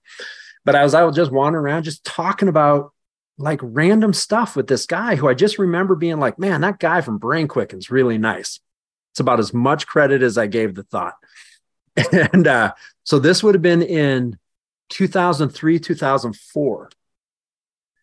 2005, kept using it, kept training in Ashland. Follow 2005, I move out to Southern Colorado took a job as a as a track coach started on a new journey in life. I was like ah this website it doesn't make me any money. It was just a hobby. Let it go. Right? Whatever. Didn't know anything about anything. So that would have been 06 let's jump ahead to 2010, I have lost track of all this stuff now. I've been coaching. I went back to school for a bit. I worked in the NFL, totally different life trajectory. Got married in there for a bit. Like, holy shit, life couldn't be different, right? Um, 2010, I get picked up in Melbourne, Australia by uh, Kat uh, Larazzo, I think is her last name. She's been quite successful since but I can't. I hope I'm not butchering Kat's last name. So she's like, I'm working for Poliquin. It's my first overseas uh, on my own lecture series after Denmark, and she's going to be the kind of like my host. Pick me up from the hotel, take me to the venue. So I'm like driving around with her, and she's like just clued in, like a lot of the Australians are.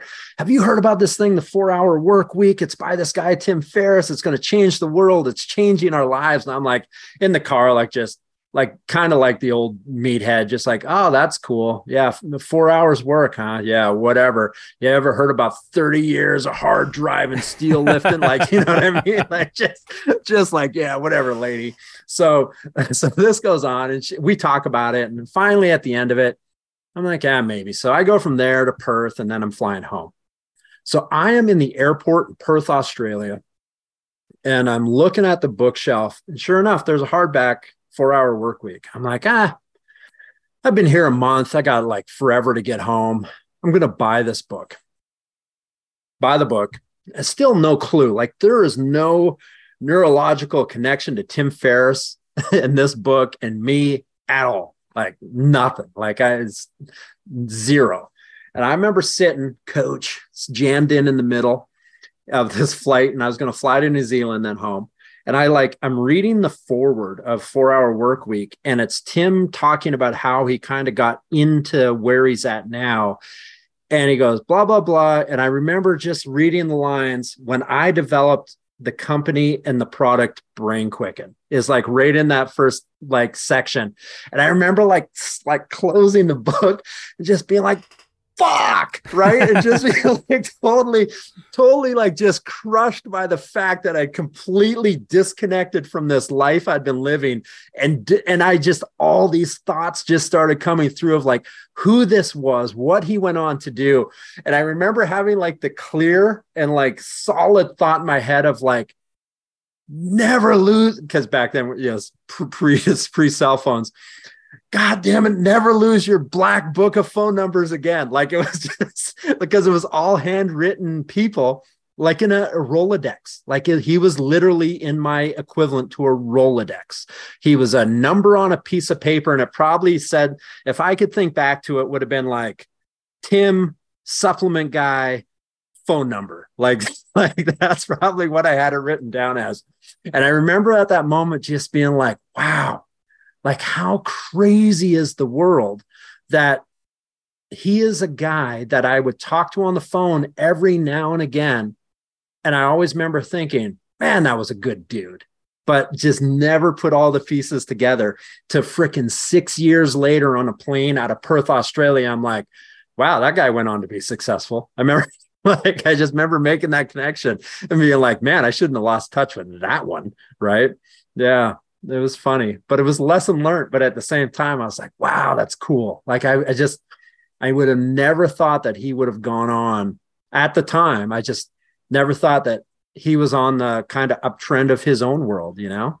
Yeah. Yeah. It was cool. Amazing. Yeah. He's someone I still yeah. want to get on the show. We'll see. But, uh, I mean, his own kind of mental health journey amongst many other things is, is pretty powerful. So, uh, it, it is like, talk about a guy that's had a profound impact on society through the medium of social media, you know, or whatever the whole connective thing is, right? Like he's, and I hope that people don't steal from him and which they already have, because I've seen the courses over and over without connecting that lineage. You know, like there was another guy that sought out the best of the best learned from them to write books referencing them.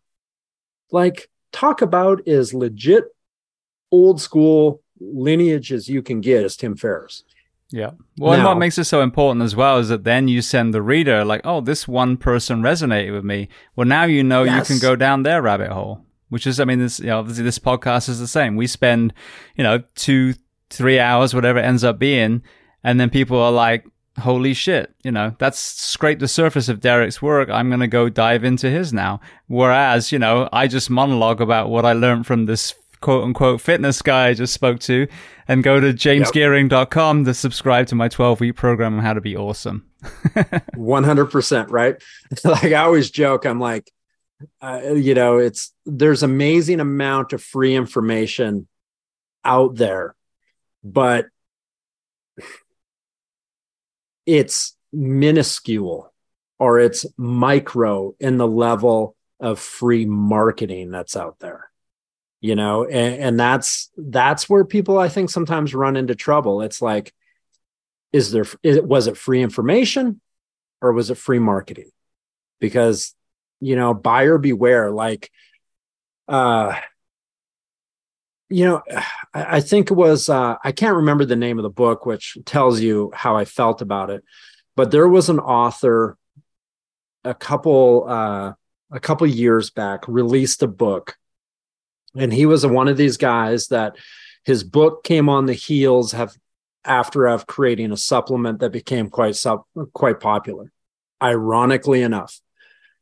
And it was funny because when i read his book and the things that he had written about and he he's been quite successful in the last 5 years it was 100% stolen information with no reference right and this is a guy that the new generation of social media followers really attach themselves to.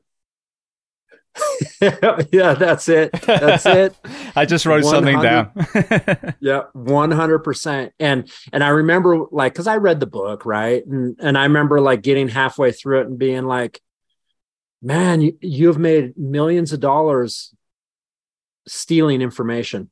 This is wild." And that was an eye opener for me, um, because it like you could tell he stole from Tim. You could I there were sections of the book that were Poliquin. There were se- there was a section of the book which was my presentations I gave of Poliquin. And I'm like, I don't even know this guy and he doesn't know me. And and that was and that's kind of when I knew in the last 5 years social media like there, there's a bunch of forks in the road but I was re- realizing that some some were going to go a direction that probably I wasn't going to be able to go down. Right. Like there, those roads will take them to somewhere else, and that's fine. Um, you know, it is what it is. But that it, it was about five years ago where I was like, okay. So I, I, see that there we have to be a little more uh, discerning about the paths we take using this medium, you know, because it's, you know, I didn't realize that if you have venture capital behind you, and you buy your own first 50,000 books that you sell, you become a New York Times bestseller. Right. Like I, you know, like there's just some interesting eye opening situations. Yeah. Absolutely. Yeah. Well, speaking of paths, you, as you said, you end, ended up coaching in the sporting world, NFL, NHL, Cleveland Browns. We were talking about the other day. I'm actually off to Cleveland uh, about three weeks, funny enough. But um, you find yourself walking into the tactical space. So, firstly, yeah. from your own perception as you know, as a responder, and you were talking about you know volunteerism earlier as well. What you know, what took you down that road?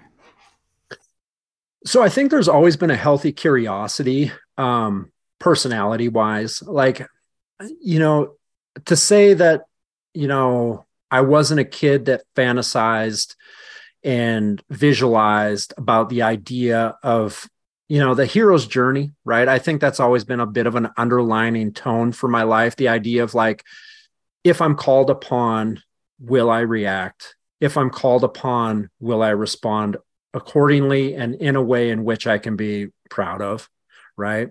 Um, so i think there's always been that part of me. Uh, my mom had a lot of brothers has a lot of brothers. Um, at least 50% of them were somehow involved with either uh, fire, EMT. Uh, one was EMT, Sheriff's Department in Canada, which is a little bit different.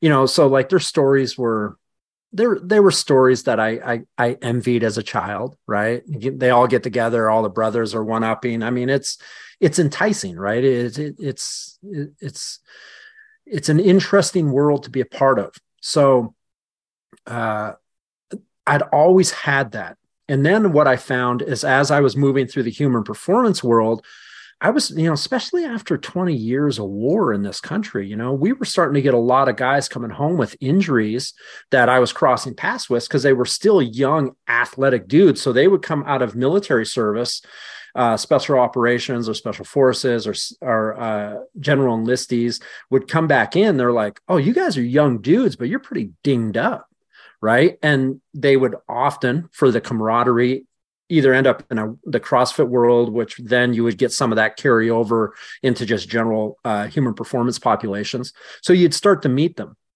and you start to work with them and you some you know were pretty dinged up some were just you know like hey i lift weights now and because this is awesome and i'm an active guy but you start to to interact with that community and a lot of those guys would come out of service and then go back into service and the policing etc so you start to get this big amalgamation of these personalities and and i found that i just had more in common with them uh, and those types of people than i did with a lot of other folks you know? They uh, they weren't soft uh, in the sense that um, they weren't easily damaged by superficial dings, right? Like you could shoot the shit and laugh and joke and be ruckus with them and and it was good. It was camaraderie. It was funny. It was uh when they were down or when they were hurt and they were honest about it, right? Like you could just really get to the soul of a person pretty fast because they'd seen some shit, right? So I found that I related to them really well and they reminded me a lot of my my uncles i guess at some level. So like I, I was always drawn to that and drawn to people of that like uh quilt right? So that that definitely was always there. And then as i came out of my like government contract and my government contract opened me up to opportunity that was a little bit different. Like when i started working in saudi arabia it was only about two years in that i got offered the opportunity to go into executive protection side of things right? So here i was a strength coach. And let's be honest the reason why they introduced me in retrospect to the ep side of that job is because i was completely oblivious to how at danger my client was to terrorist attacks. That's that's just a fact. I had no clue. I was like oh, yeah maybe right? But once that they lifted the blinders off i was like oh oh okay so then i just like on the job training. It was like FTOs for EP work under some really good dudes from the UK. And I really liked it. So, so I got into EP work over there along with being a strength coach, which to this day sounds ridiculous, but it is what it is. Um, and I really liked the EP work and I, I really liked doing that stuff. And then when I went to work for Zac Brown uh, in 2019 as a human performance coach, I provided as much of that other side of my experience. Um, as possible during the concerts, you know, so I kind of double dipped there as well. So that kind of that all was kind of moving in a direction. And I realized I really enjoyed that world, the the camaraderie and the teamwork and the not being so isolated and and and working on a project. And so COVID hits, and let's just call it the COVID pause because nothing really happened during that time. But coming out of COVID, uh, my fiance and I were now up here in Montana, and in northern Montana, they have this a couple organizations that are really clever, but one was called the Sheriff's Posse.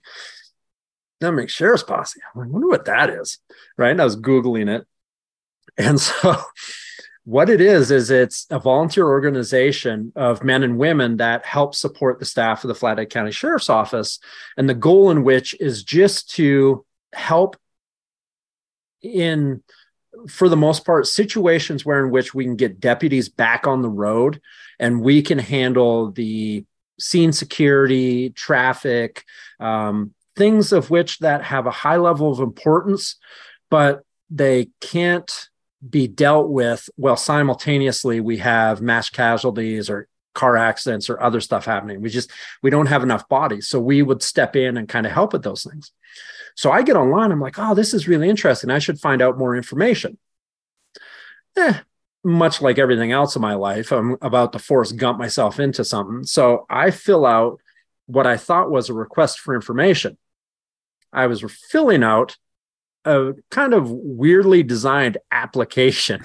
So, Mislabeled application. yeah. So I really didn't know what it was. I ah, fill it all out, send it off. Didn't think much of it. I get this email back and it's like, hey, your interview time has been slotted for, and your background check will be done this time. And I, so, so I say to Megan, I'm like, Jesus, I don't know what this is, but I think I just applied. I don't think I asked for information. And she goes, You've talked about law enforcement as long as we've been together. Just go and see what it is, you know? And I'm like, All right. So I roll up and it's like, I should have been more prepared. So I roll into the office and it is like the the liaison for the sheriff's department, uh, Deputy Pasola, who oversees the whole program. He's doing the background check. He's sitting right there. A whole table of law enforcement personnel, and it is like a 30 minute oral interview. And I was like, holy crap. So I do it. I, I do fine. I pass, you know, everything's good. And then uh, you know, so I started getting involved with the posse, and it's it's a just peer pol- volunteer organization, like presence at fairs, presence at uh, situations of that nature. And about a month or two in, uh, a, a, representative, former FBI guy, is like, uh, anyone interested in the Reserve Academy? I'm like, well, what's this? So I asked Charles, the deputy, I'm like, what's the Reserve Academy? He's like, oh, you should consider it. Uh, I'm like, well, what is it? And he's like, ah, you have to go back to school for six months, but you'll come out as a sworn uh, sheriff's office deputy. I'm like, oh, and I'm like, it's still a volunteer organization. He's like, yeah, he goes, it is, but it's a lot more intensive. There's going to be a lot more uh, responsibility if you want it, and a lot more opportunity, as they say, to do cool stuff right? So i'm like oh okay. So i went back to school. Um like two months after filling out my accidental uh, request for information i'm sitting in you know the flathead county sheriff's office reserve academy um, being taught by the deputies and the uh, attorney uh, local attorneys and university professors and so that went on for you know that was six months of college education followed by ftos which for me was a wild experience. I learned a lot right away on FTOs. Um, and then additional training by the Flathead County Sheriff's Office. And so that like it was like drinking through a fire hose for sure. And it just kind of shot me into this another world of experiences. And and I realized right away, uh, especially on FTOs, uh, our initial FTOs were 88 hours of of second guy in the car with the sheriff's department. And it was whatever call came in it's their day right? So you're about to get um, you're about to get exposed potentially and very aggressively to the world that exists behind the matrix right? And that's the part that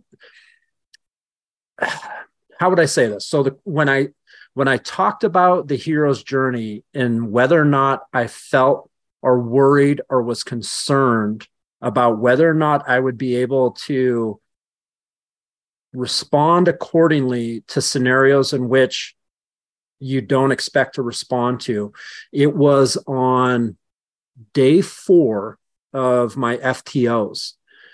And as you know full well, and everybody listening, this, you know, this is the, the world, the first six hours were quiet, right? Like you know, we're driving up into beautiful northern Montana and checking on an alarm. We're doing a little bit of a break and entry report at this other place.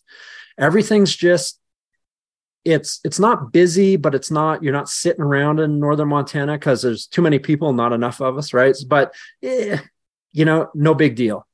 And I and I'm like, oh, okay. And then my first, you know, three rides prior, we were doing a lot of flood warning stuff. So it was like really quiet first three days. I it just it was experience, but it wasn't experience, you know? And, uh, and I remember like halfway, like halfway through day four. And I remember like, ah, oh, motorcycle crash. And I'm like, oh, a motorcycle crash. I remember that's all I'm thinking in my head.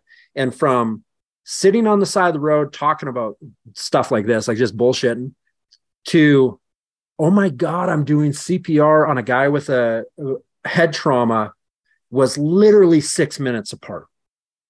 And I'm like, and I remember at some point, like halfway through like chest compressions in real time with real people with his wife that's having the worst day of her life. He's having the worst day of his life. There's chaos everywhere. And I remember halfway through it being very okay. And not only feeling very okay, but it felt like the first time in a long time, maybe the first time since sport, that I felt like I was exactly where I was meant to be at that moment in time. And it felt very peaceful. Now, the thought of it afterwards and thinking through what, because that that day just went from that to shit show after that. Like, I, you know, I won't even talk about it, but shit show. And I remember getting home. Well, let me put it this way I go from doing CPR on this guy that's having a terrible day, feeling very like in the zone, comfortable and calm, to horrific chaos after that with another situation that was just mind boggling, to like one in the morning, standing at an elementary school that had an alarm go off on a perfect like Montana summer night, stars are out like flashlighting doorways, shooting the shit with the guys I'd kind of been in and out with all day that day. And then just being like, huh, so this is what you guys do for a living. And I remember being like, okay, some of this stuff I'm going to need some time to process. And, and even to this day, I mean, I make no lie about it. Some of the stuff that ended up happening that day, I'm like, wow, that was heavy, but I'm okay with it because I still felt like that's exactly where I was meant to be at that exact moment for that exact reason. And as stressful as it was, it's the first time in a long time. And not that coaching isn't what I love to do, but there sure felt like there was a strong purpose to that moment, you know, and it, it really felt purposeful. Like that day that day was important. And that day and some other days that have come since had the same like okay this is this is exactly where i'm supposed to be right now. And afterwards i remember telling my brother and, and megan of, of course because we live together but i told my brother afterwards i'm like i was really relieved at how i responded to that moment. And i, I remember just feeling like okay okay, I'm okay with that. And I, and I, but the relief, the relief of knowing that I had been trained properly and I responded accordingly. Man, I, I don't know if it's any less significant. One day of work, by the way, for people that are listening at home, one day of work had the same emotional significance to purpose as competing at a Canadian national championships that I won because I was like, this this mattered. This this was really important. And I don't know the people that I was helping that day. I'll, I'll don't know. Doesn't matter. But I'm just glad that I was there. You know, I'm glad it was our our truck that got the call for that one. You know, yeah, it's uh, it was an eye opener, and it made me realize that I don't know where the road for first responding goes from here for me. Um, I've considered, heavily considered the like doing it full time, like literally, like just this is who I am. This is what I'm going to do. But I know what that entails, so I have to give it some thought. But the the opportunities have come up recently, um, but I can't see myself ever not wanting to be involved with, at the very minimum, the sheriff's department as a reserve. Like I just I can't I can't see myself not being involved. You know, it, it's uh I think it's important, and I and regardless of what organizations people are getting involved with, even if it's at the volunteer level, if you're wondering, I know people always say this, but if you're wondering, just go find out because you may find that they needed you and you needed them you know and i think I think it is something that we definitely need a lot of right now, especially in this country. There's a great mentorship program in my town started by my friend Chris, and, my, it's a firefighter mentorship program. And it's a, it's an amazing way to kind of remove the true barriers to entry for some people when it talk, when it comes to coming into our profession. And my bonus boy, my stepson, went for a few weeks and it made him realize that he didn't want to do that. And he didn't obviously go on calls and respond, but just, and then that's equally valuable. So you become a, you know, a reserve deputy or part of the posse.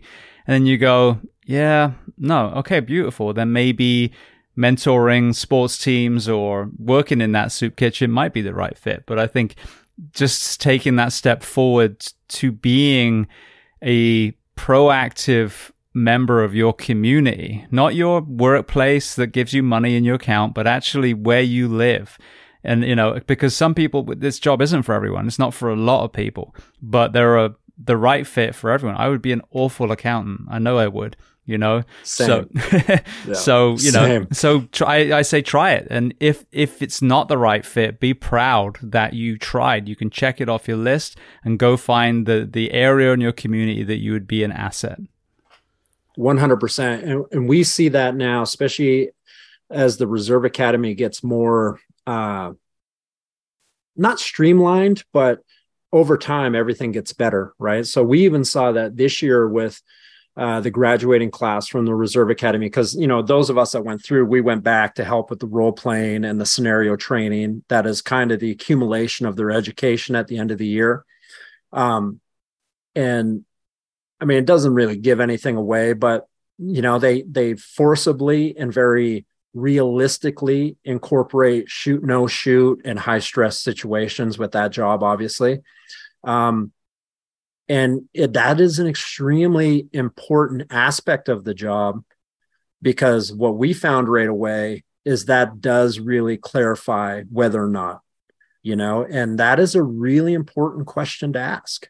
Um, you know, because it you know if you don't want to go through for example with us with with the the sheriff's department if you don't want to go all the way through to reserve uh, or eventually become a full-time deputy or a police officer locally whatever they decide you know there there is a point where in which you can take a pause and that's our sheriff's posse right? So you can be a part of the organization which is volunteer based you know uh, is there an outside chance you're going to have to you know, tackle a drunk at the local fair because they're in a fist fight? Yeah, maybe, right? But the uh the extreme cases are the um the unfortunate reality that there's evil people on this planet.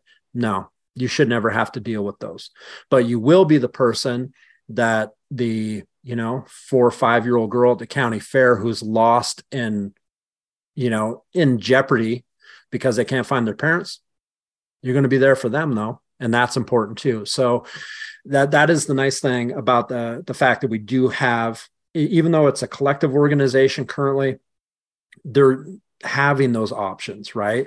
Like and and what you say is extremely accurate. There are some people that are really good at volunteer work but maybe the full monty is not exactly what they should be doing and it for, for a million reasons. I mean, you know, it's not just because they don't want to drive fast in a car and shoot guns, right? Like, you know, that's that's cool too, but uh, there's levels and levels and levels to the psychological side of it that you have to be okay with. You know. So I've always said that the profession that I adore, working as a firefighter and a paramedic, um, is so invaluable. However, it's completely reactive. That worst day has already happened. And they're like, what the hell? You know, it's not something that law enforcement can do. So basically, we're everything else. So they send us and we show up and we try and figure out how to unfuck their day, basically. But then on the coaching side, and I've coached for quite a few years now, very, very part time, you know, white, white belt level coach. But I always saw that as the other side of the scale. Like the morbidly obese cardiac arrest, it's too late for that man or woman. But when I'm coaching, can I sow a seed that maybe will stop or at least prolong the time for that person to ever end in the bag? So you come into law enforcement with this strength and conditioning lens. Talk to me about that, the perception of the the uh, ability of the tactical athletes that you've worked with in uniform and where we could do better, if there, if at all. So I, I the one thing I will say is blasphemy. Thank God CrossFit did show up at some point along the way because, you know, because I know it's like, you know, I like I fully admit that I was one of those guys that was like CrossFit. Isn't that just exercise, right? You know what I mean? Because like for us that came from a very hard training background, we're like, oh, it's it's a brand name of exercising. All right, that's cool. But thank God they came along because what it did do is get some people out of the uh even though I loved it myself, like bench press, bicep curl mentality, right? Um, it did get people moving again, moving uh, very athletically again, and moving in, uh, in a way in which is probably going to be more applicable to real life. So thank God for that. Okay, on some level, whatever. By Sorinex, right? but anyway, the point being, it's like uh, when I look at it, uh, what I found, and I'm talking like like day two in the car with like a 25 pound vest on. I'm like, holy shit, we got a problem. Like, it, eh, you know, and I had good dudes that I was riding with that I've become friends with since, and I and one of which, you know, perfect example, strong dude, just a hard charger, former military guy, goes out to a tactical event and uh, tears a calf, uh, doing a, a a shoot and run deal, right? And and this is in training like uh, and not like private sector stuff. This is like actual like curriculum training for for the job. And i'm just like oh shit. We are not unwinding the system at all from the stresses we're putting on it. Um, like anybody anybody can sit in a car 10 hours. Well i would even argue best job for a power lifter is a guy that sits in a car 10 hours a day right? it doesn't get any better than that. You got your food next to you, your water, and you're sitting, right? You'll get strong as shit. But don't ask that person to do that, then go chase or run or intervene because they're in physical jeopardy. So it's made me kind of be like, oh, okay, we need to roll this back. And like, how can I take my understanding of of strength and conditioning and you know prehab rehab and and game plan it a little bit to help athletes. And buddy of mine with uh, California Highway Patrol, he's been in the game a long time. Tyson, we were talking about this recently, and it's like, you know, yes, being strong is really important, but we have to start balancing the health of our of our officers and our first responders of all categories because there's too much classic functional injury that's developing 10 times worse than that of somebody sitting at a desk in forward flexion all day. And it's like not only are we keeping them cramped up and shortened, all the the issues that we know that come with anterior flexion issues and back pain and all this stuff, and then you throw on the weight. Okay, then on top of it, they're probably not eating great. They're probably not drinking enough water because they don't want to be stopping to take a leak every 30 minutes because that starts to mess up a their routine and or they can't because they're on a call. On top of that you throw on a bunch of equipment that doesn't fit their body right? Doesn't fit the car right? And it's like oh so you got all these variables working against you.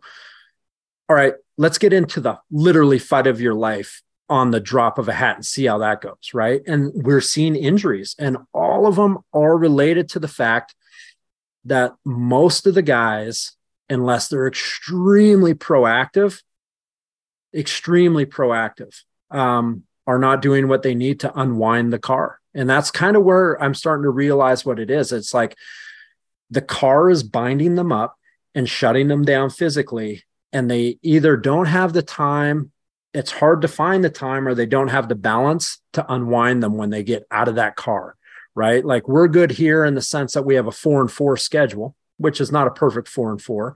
Um, you know, so it's four 12s and then four, tw- uh, four days off.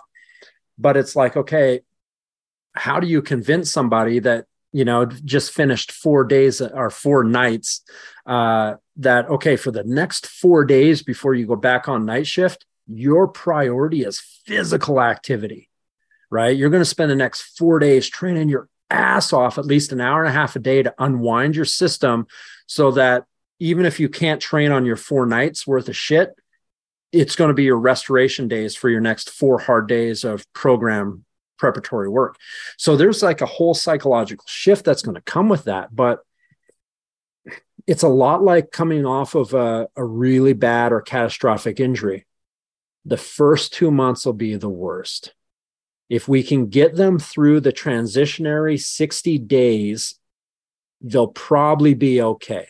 They'll either develop enough uh, fitness to recover fast enough um, that they'll be okay, and or the routine will now become something that they can perceive as making them feel better, that they'll be able to stick with it but it's uh it's a complicated question and it's one that i started working on is like literally day two like day two in the car and how i felt i was like okay you got to train different being strong isn't necessarily the the solution to this problem um perfect example uh we had under the big sky out here this past weekend which is a monster concert schedule and so I was like, let's call it stage left. And all I had to do was like a, a micro patrol of an area. So basically, you know, Reader's Digest version, I stood for six hours in one spot, right? Police presence, try to keep people from getting into fights or being assholes, uh, you know, just very basic stuff.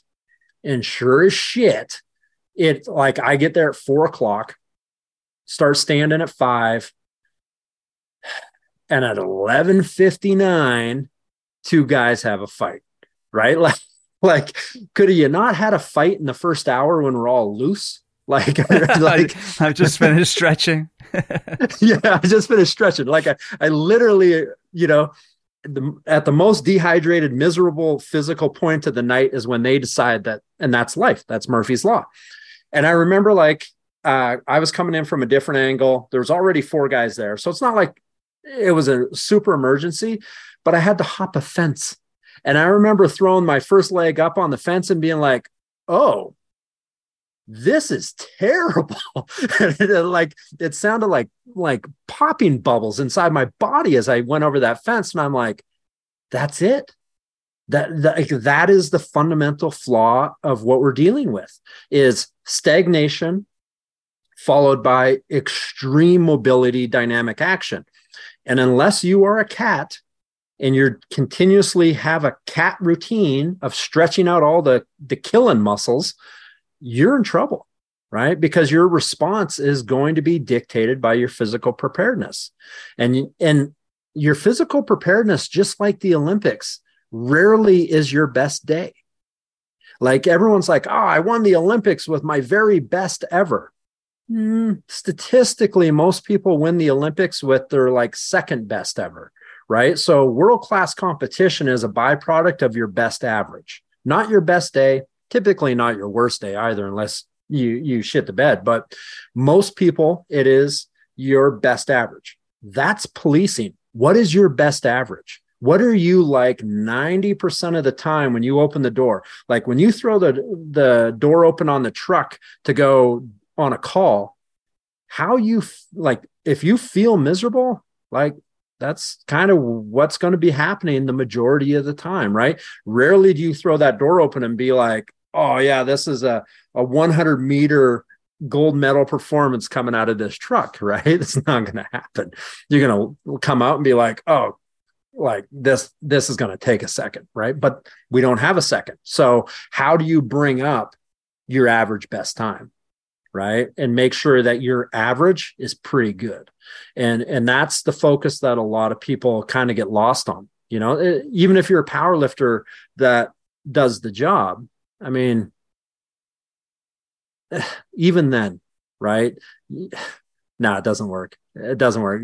Those guys are going to get beat up every time they get up, or not physically beat up but like it's hard on the body. Like it's just you, you don't get that first step acceleration. You talked about the four on, four off. One of the, the most profound things Jeff Nichols told me years ago now um, was when and this, I, I did this because I did CrossFit for a long, long time since about uh, 05, 06 ish. I forget exactly, but yep. you know, long enough to kind of see the undulation of, of the highs and lows. But I would get off shift and I'd have this mentality of I'm going to go fucking crush it in the gym. You know, I'm going to sweat out my stress. And then, you know, when you actually look at the nervous system, all right, I got off shift, haven't slept. I am so insympathetic right now.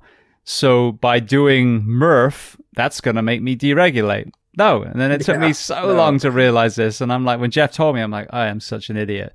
And then ever since then, I've kind of done the opposite. So when you were talking about those four days, they don't even really have four days to do it because that first day they need to be doing a much lower intensity workout to then ramp up to maybe those following three.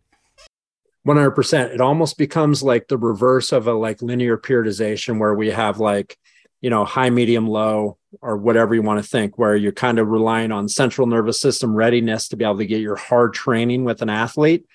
And that's that's kind of how like traditional periodization you always look at it like you know so that's why like a lot of athletes will be olympic lifting on monday right or whatever you know or heavy squat workout will be on that monday because yeah central nervous system's good and you just try to hang on to it for the rest of the week if the programming's sound this is the reverse. You have to have parasympathetic, parasympathetic restoration into sympathetic uh, central nervous system activation going back into shift. Like you want to increase readiness into the job each week, not kind of decrease. And and it's tough because so it, this will probably make sense to you. I used to refer to it as like exercise whiskey or exercise moonshine, meaning which with people, and it doesn't just have to be first responders, but it really seems to show up heavily in this world. But we used to see it with like CEOs and board members that weren't uh, they weren't self medicating other ways for what however people want to take that they can take it but their shot of whiskey was doing the hardest worst workouts they could possibly do every day after work because that was their self medication that was like self deprivation. You know, it's like, I'm just going to go in and I'm going to lose myself in this horrific experience of a workout. I'm going to undo all my trauma with this back squat, like gauntlet, right? You know, just go in and smash themselves into the ground. And they would all have high cortisol level body fat. They would all have, oh, shit, I suffer. I did this to myself. So I've drank the exercise whiskey many a time. Um, but I would go solve my bad days with a hard workout. I would go have because I wasn't a drinker. My hard drink of choice was destroying myself physically because I felt like if I could distract my mind from the realities of my day through the physical distraction of discomfort, then I'm healing myself as a person, right? like it's, but that's what we have a tendency to do, right? Because we replace one agony for another. And as long as it's not the agony or the devil I know, then I'm okay. And it, it takes a long time or intervention by somebody of of someone that you may respect or you can like at Jeff Nichols. Like I know Jeff well, and it's like Jeff Nichols rolls into me and he's like, dude, what are you doing? I'll be like, oh yeah, okay. This guy's walked the road 10,000 miles ahead of me. And we're both human performance coaches. If Jeff's telling me that I need to take some like, you know, take some Memoactive and do some other stuff and meditate on Mondays because I just got off shift Monday morning. Yep, I should probably start listening to Jeff, right? Like let's let's call it what it is, right? But sometimes it's hard, you know, in CrossFit, not to shit on good old CrossFit, but they don't know, right? Uh, unless one of their guys knows or is from your world, they're going to break you off because that's what CrossFit does. It breaks you off and and it creates community through camaraderie, through stress and through hardship, right? It's boot camp every day that you go for the rest of your life unless the coach is really proactive. Um, so I get it. You know, it, by no means do I do I say that that isn't beneficial for a lot of people because let's be honest, there's a lot of people need to get broken off, right? They they need their life is a little too much to the other way, right? So when they roll out of, you know, programming AI to copy everything I say. They got to go do something very physical. right. So, so I get it. But for the other side, man, who would have guessed? Right. I wouldn't have for years. I wouldn't have thought less is more, or maybe even not less, but methodical is more. Right. Being able to unwind. And, and maybe it wasn't until I became a, a soft tissue therapist at one point in my life that I realized that the central nervous system gets stored in our tissue right and that was a that was a big eye opener for me um you know charlie francis the great he's since left you know this realm but the great uh, canadian track and field coach he used to talk about like being able to tell the readiness of an athlete by the tonicity or texture of their muscle right he could tell when ben johnson was going to run fast by how his muscle felt or how he looked it's no different for first responders. You're going to carry the stress of the job in the tissue of your body because your subconscious neurological system doesn't distinguish. It's like, we need to keep this engine revving because if we need to go, we need to go. And if I shut this engine off and it cools down too much, we're in trouble. Right. So you have to intervene and learn when to take the keys out of that ignition and when to put the keys back in again. And that is uh not everybody gets it, right? I, I just don't think everybody gets it. Well, you said less is more. Um, one thing that I've talked about a lot on here is the impact of sleep deprivation on everything. Mental health you know the uh, likelihood of injury hormonal disruption etc etc you have an interesting lens now. You work with high level athletes that earn millions of dollars and you work with people who other people trust with their lives who earn tens of thousands of dollars a year. right, right, yeah. So, talk yeah. to me about the contrast, the importance, and how you catered for sleep in the sporting athlete and then what are you seeing in the first responder profession? So, right off the top, sleep is, in my opinion, the number one detriment to human performance. Like, you can do a lot of things wrong as a strength coach if your athletes are getting nine hours of sleep every and their sleep hygiene's good. Um th- no question about it. Uh oof. like if criminals would go to bed every night at 11 and get up every morning at 7 we would catch a lot of them right? Like, like, there's there's no question about it.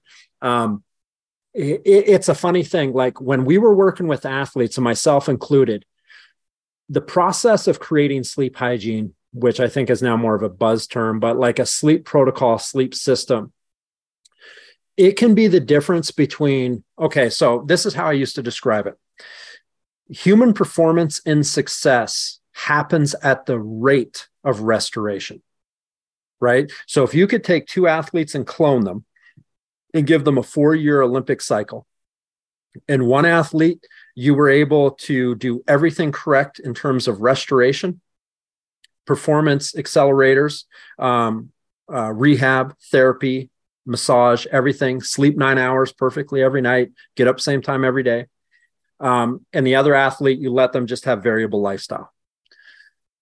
The athlete that you're controlling the rate of restoration perfectly is going to far exceed, far out, far, far out, uh, exceed the success of the undulating athlete to a degree in which you would think they were on drugs.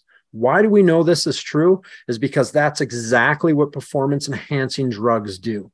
They shorten the window of restoration between exposure so that the athlete recovers faster so that they can do more more often and get further ahead. So the law of 10,000, that's exactly it. So that's all like, yeah, we can get into the really minutia of anabolics, but let's just get rid of all that. PEDs shorten the window of restoration between exposures so you can train more often and at a higher rate. So you can do your sport more. That's it.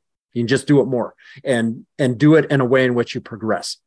So without PEDs in a tested world, how do we do that?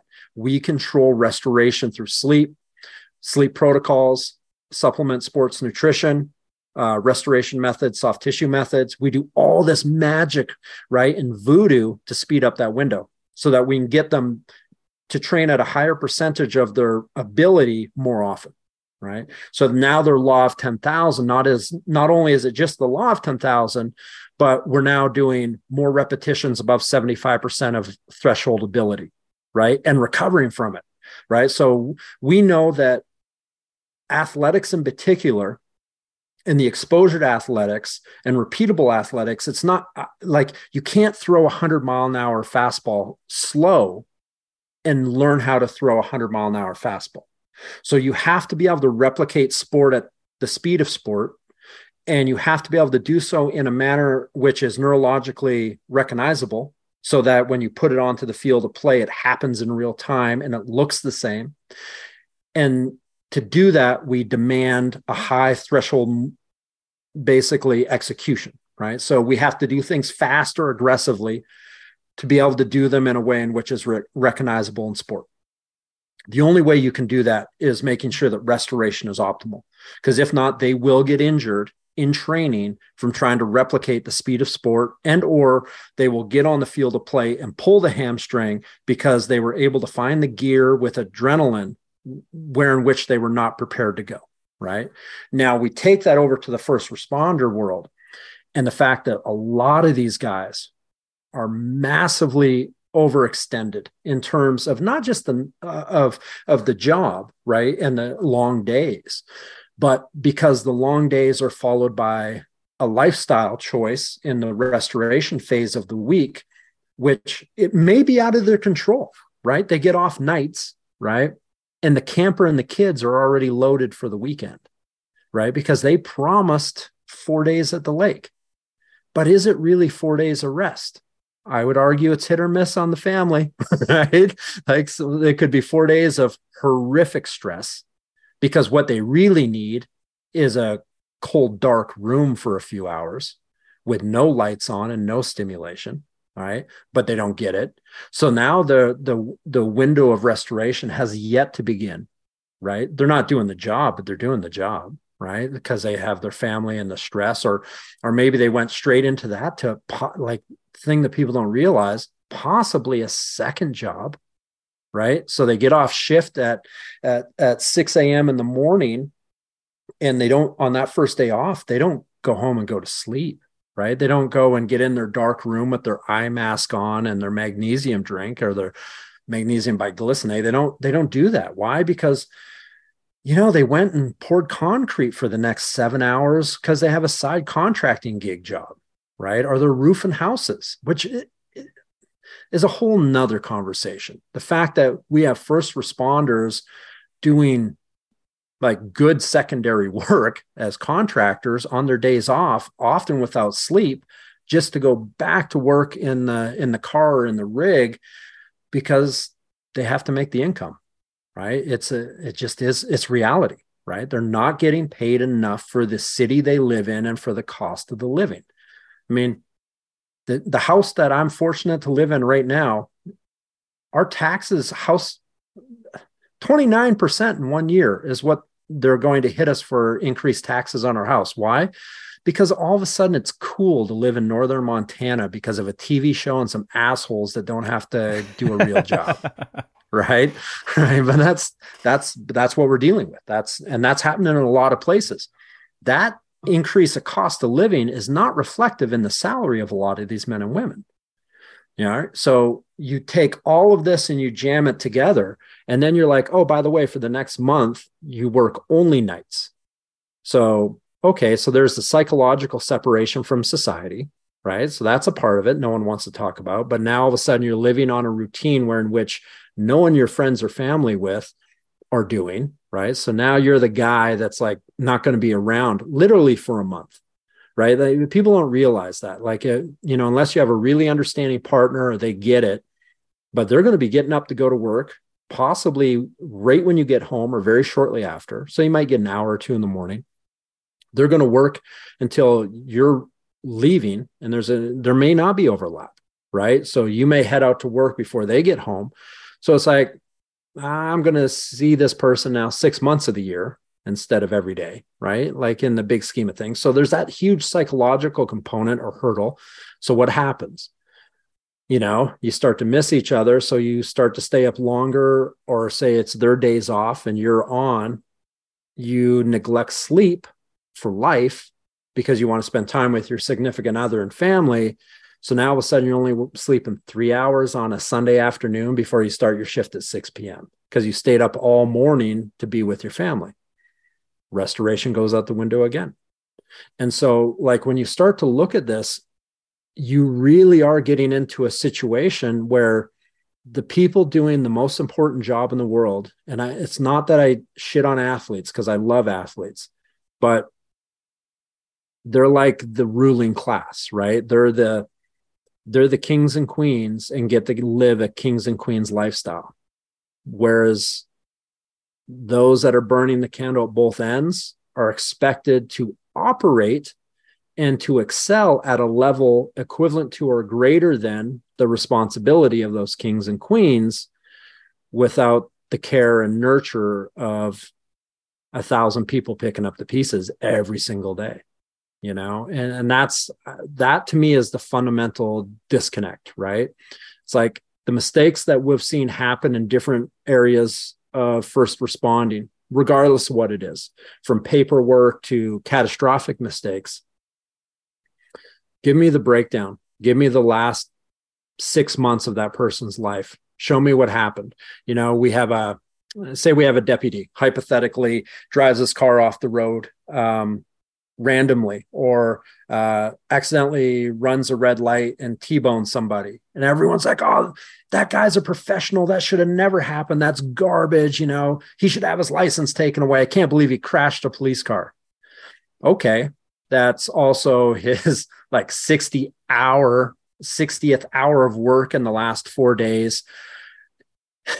he has to have a work phone that he responds to while simultaneously a laptop that he has to communicate with while driving that car and potentially also being just given information that is like holy shit information. And it's like, oh, did we mention he only slept three hours yesterday because after 12 hours of nights, he had to go to court. And he had to sit there for four or five hours for a 30 minute conversation. So, yeah, he slept three hours yesterday and all of it was mandatory. Right. I like, but yet no one ever sees the actions, only the uncoupling, right? So it's like what what led to the the steam pot boiling? All we heard was the whistle. We never saw the water boil, right? And and that's typically the society we live in, you know. And that's why I also think even if you never want to get into law enforcement, if you got an opinion, do a ride along as a civilian think about what you went through that day and then apply it to 25 years of career right? And be like okay so every day that you were in the office bullshitting and and doing whatever that person you rode with is doing exactly what you rode with every day you're not there. So like that's you don't even have to be a volunteer. You don't even have to get out of the car when shit hits the fan. Sign up for a ride along as a civilian and just five hours and just kind of get an idea of what we're demanding of these people the next time you don't vote to increase county wages. Yeah. Yeah. Well, thank you for that perspective. I mean, you know, obviously what we learned about your journey is invaluable. And I think, you know, the, you underlined the very thing I've talked about a lot, you know, these officer involved shootings that are the gray area ones, not the black and white either way you know, no one ever talks about how how long has that officer been awake? What kind of training did they have? You know, all these things that come into it that are organizational as well. Yes, the ownership of, of the individual is part of the conversation, but not whole. Another thing I've also heard in the fire service for a long time, being someone who kept myself in the shape that I needed to be to function as a firefighter, sometimes despite the environment, is oh, it's always the fit guys that get hurt. Well, yes, because of what we just discussed. You, your rest and recovery is where you grow, where you process things that you learned the day before, where you improve. You take one out of three sleeps of a 10, 20, 30 year career. It's not if, it's when. And as I sit here, like I said, back injury and bilateral meniscus from someone who understood movement and actually was able to at least at least get ahead of it enough to not completely fuck myself up and not completely lose, you know, lose body composition. But the other, you know, the middle whatever percent didn't have the luxury of being raised on an English farm and, and find themselves in the strength and conditioning early in their life, you know. So these are, you know, this this sleep conversation, people have to be awake at night. But we've got to understand that we've got to give these men and women in uniform the rest and recovery between shifts. So that as you said, when we go back, You've rested, you've been able to exercise, ramp yourself back up to be as close to game ready again the next time you get yeah. on that vehicle. 100%. Like when I see these, uh, so, you know, you'll see somewhere they maybe are in a, a division that runs a shorter daily hour, you know, so maybe it's not 12s or whatever, but maybe it's uh, 10s and they're doing five and twos.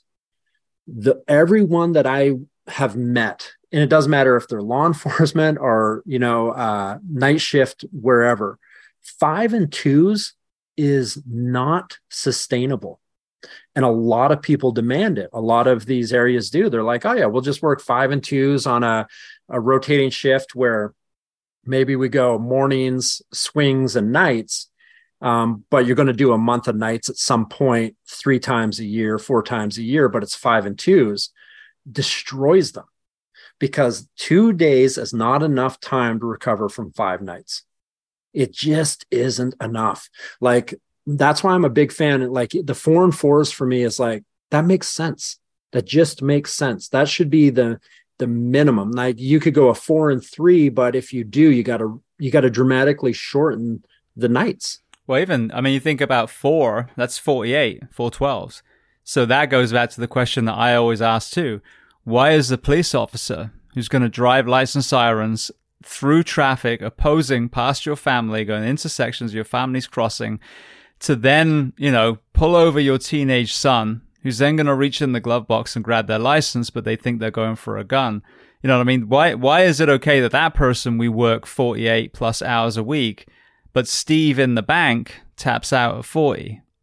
It just it Max doesn't 40. make any. So this, uh, oh yeah, with the, with the fire service is fifty six. Oh, what if we, you know, what if we did forty eight ninety six, or what if we went in at seven p.m. instead of seven a.m. The question is, why the fuck are we working fifty six hours a week when we're the ones saving lives? And everyone else is 40 hour week. Oh, you know, i I'm, I'm done. You're right. You should be. And the corporate world is going to like 32, realizing that you can yes. actually get the same amount of work done in four days.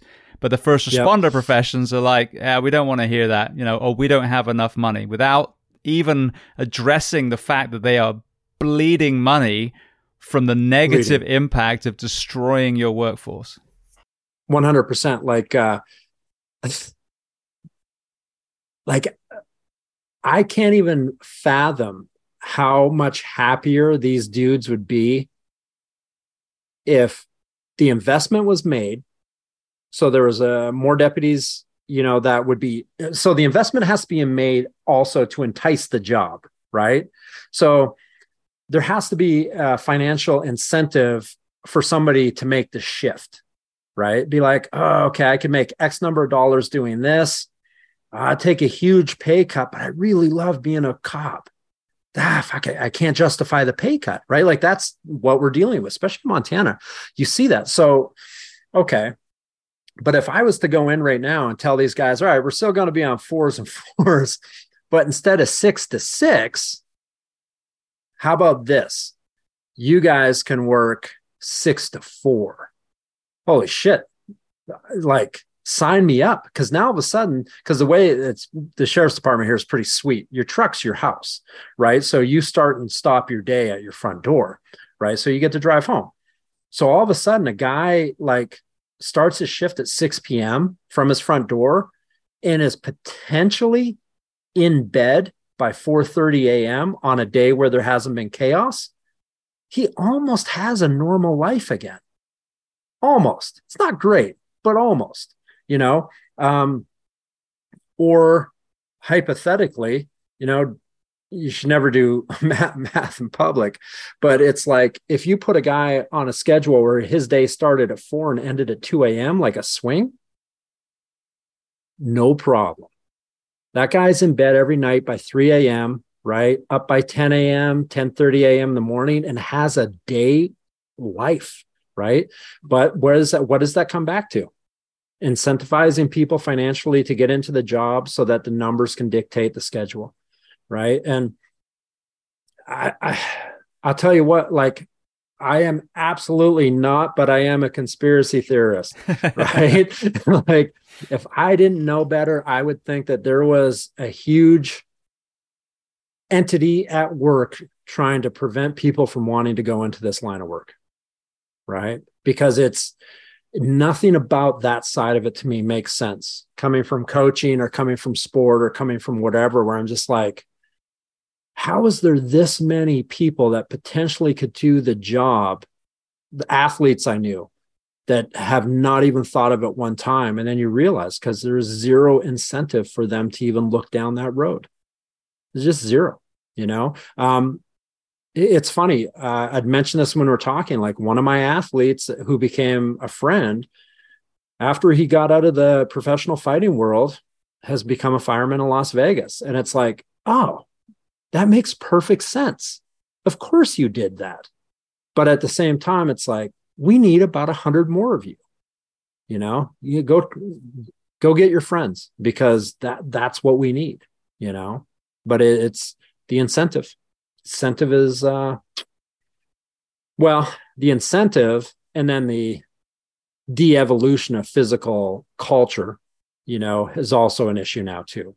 Like there's probably I've met guys that really want to do the gig, but for whatever reason, somewhere from the age of 13 to 28 or whatever I meet them at, you're like, oh, the wheels came off.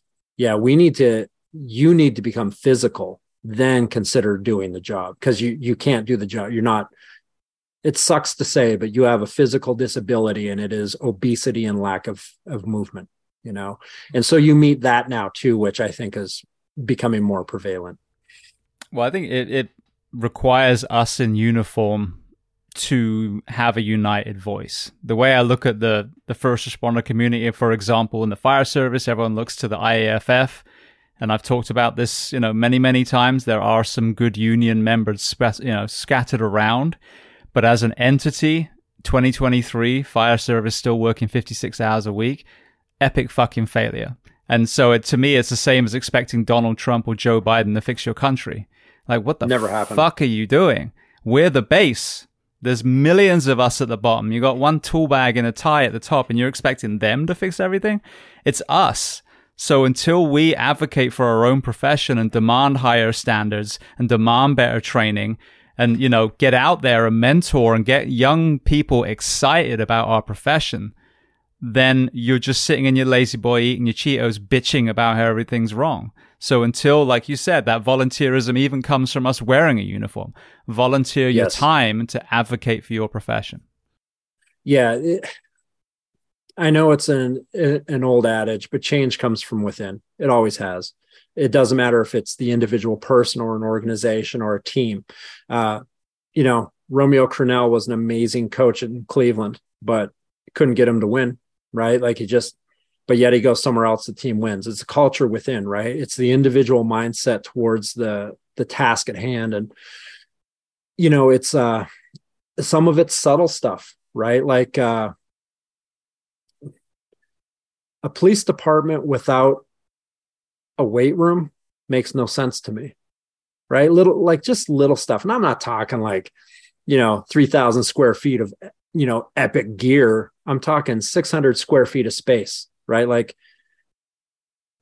there shouldn't be there shouldn't be a lack of opportunity for for the individual. Like if google if google's going to make their offices so enjoyable to be in that some people never actually really leave them from the food that's provided to the hammocks to the weight rooms to the recreation but yet our most important houses of industry in this country don't even have some of the basic necessities. Like oh you got 12 guys on staff but you got one bathroom.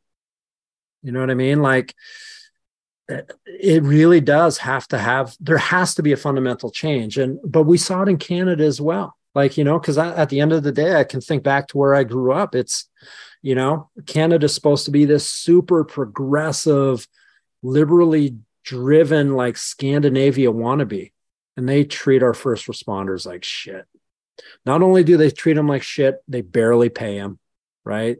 Which makes no sense in a country that small with that many resources. And you can't, don't even get, you know, into the conversation of how we treated our men and women that came home from from war because we realized, oh my God, Canada has socialized medicine but doesn't have a VA. That's awesome. How could that happen?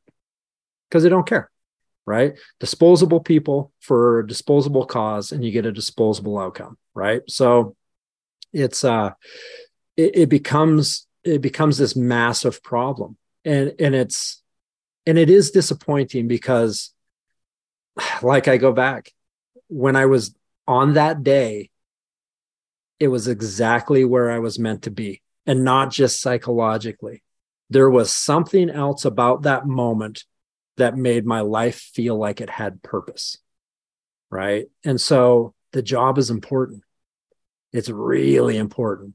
And the fact that it isn't as important into the eyes of those that could actually make the financial changes is it's it's a little bit frightening. It really is. Well, there's there's two more things I want to hit before I let you go. I know we've, yeah. we've been going almost three hours now, but uh, it's an amazing conversation, and then we'll obviously talk about Bitcoin Bitcoin mining to round it up. But uh, firstly, bringing solutions to problems. The person listening today, regardless of the structure they work in, the you know the the culture in their department, they can own some some certain areas. So the first one I want to talk about is supplementation. It was Tom that connected us from Thorne originally. Oh, yeah. Yeah, I've been sure. a huge advocate of Thorne. I take it myself. My whole family does. Um, they've been a sponsor on the show because I pursued them as a sponsor. So talk nice. to me about supplementation and you know the, some of the things that you advocate, whether it's athletes or even specific to tactical athletes. Yeah, so I think both worlds fall into the same category of necessity, and that's honestly it's depletion. So even if you have an athlete or a first responder that really takes care of the nutritional side, I mean, Ronnie Coleman was a cop, right? So if anybody can can there is no reason not to be lean and jacked in the job if Mr. Olympia can actually do both for a period of time, right? So, but the problem is, is it takes a ton of preparation um, in terms of getting your nutrition and diet and being willing to make some sacrifices, like God forbid you bring chicken and rice to work instead of stopping for a hot dog, right? But with that being said, some of the demands of the of the world is a massive depletion on our systems, right? A lot of people think that the RDA is enough and it's not. It just simply isn't enough, especially with things like magnesium that is involved with hundreds of molecular processes in the body. And the one thing that we found with the Poliquin world is we could dramatically increase restoration with our athletes, dramatically increase restoration with anybody by ramping up sleep protocol. So it doesn't matter if you're going to sleep at 10 a.m. and getting up at 5 p.m. or vice versa, uh, going to bed at 10 at night, getting up at 5 a.m if that's what you're dealing with and you can dramatically increase like magnesium concentration in the tissue as well as the brain that's a big one uh, bringing down the central nervous system stimulating uh, basically driving forces and forcing parasympathetic state through supplementation like gaba for example is going to be a big one uh, theanine is going to be another one along with magnesium in particular magnesium bisglycinate you can start to cool the, the systems of the body in a way in which you can force reset, right? It's not perfect, but it does work. And hypothetically, it goes the other way as well. Um, I don't know if you saw me, but I took a, a pouch out. So I, I've been using these pouches that have amino acids in them and experimentation, right?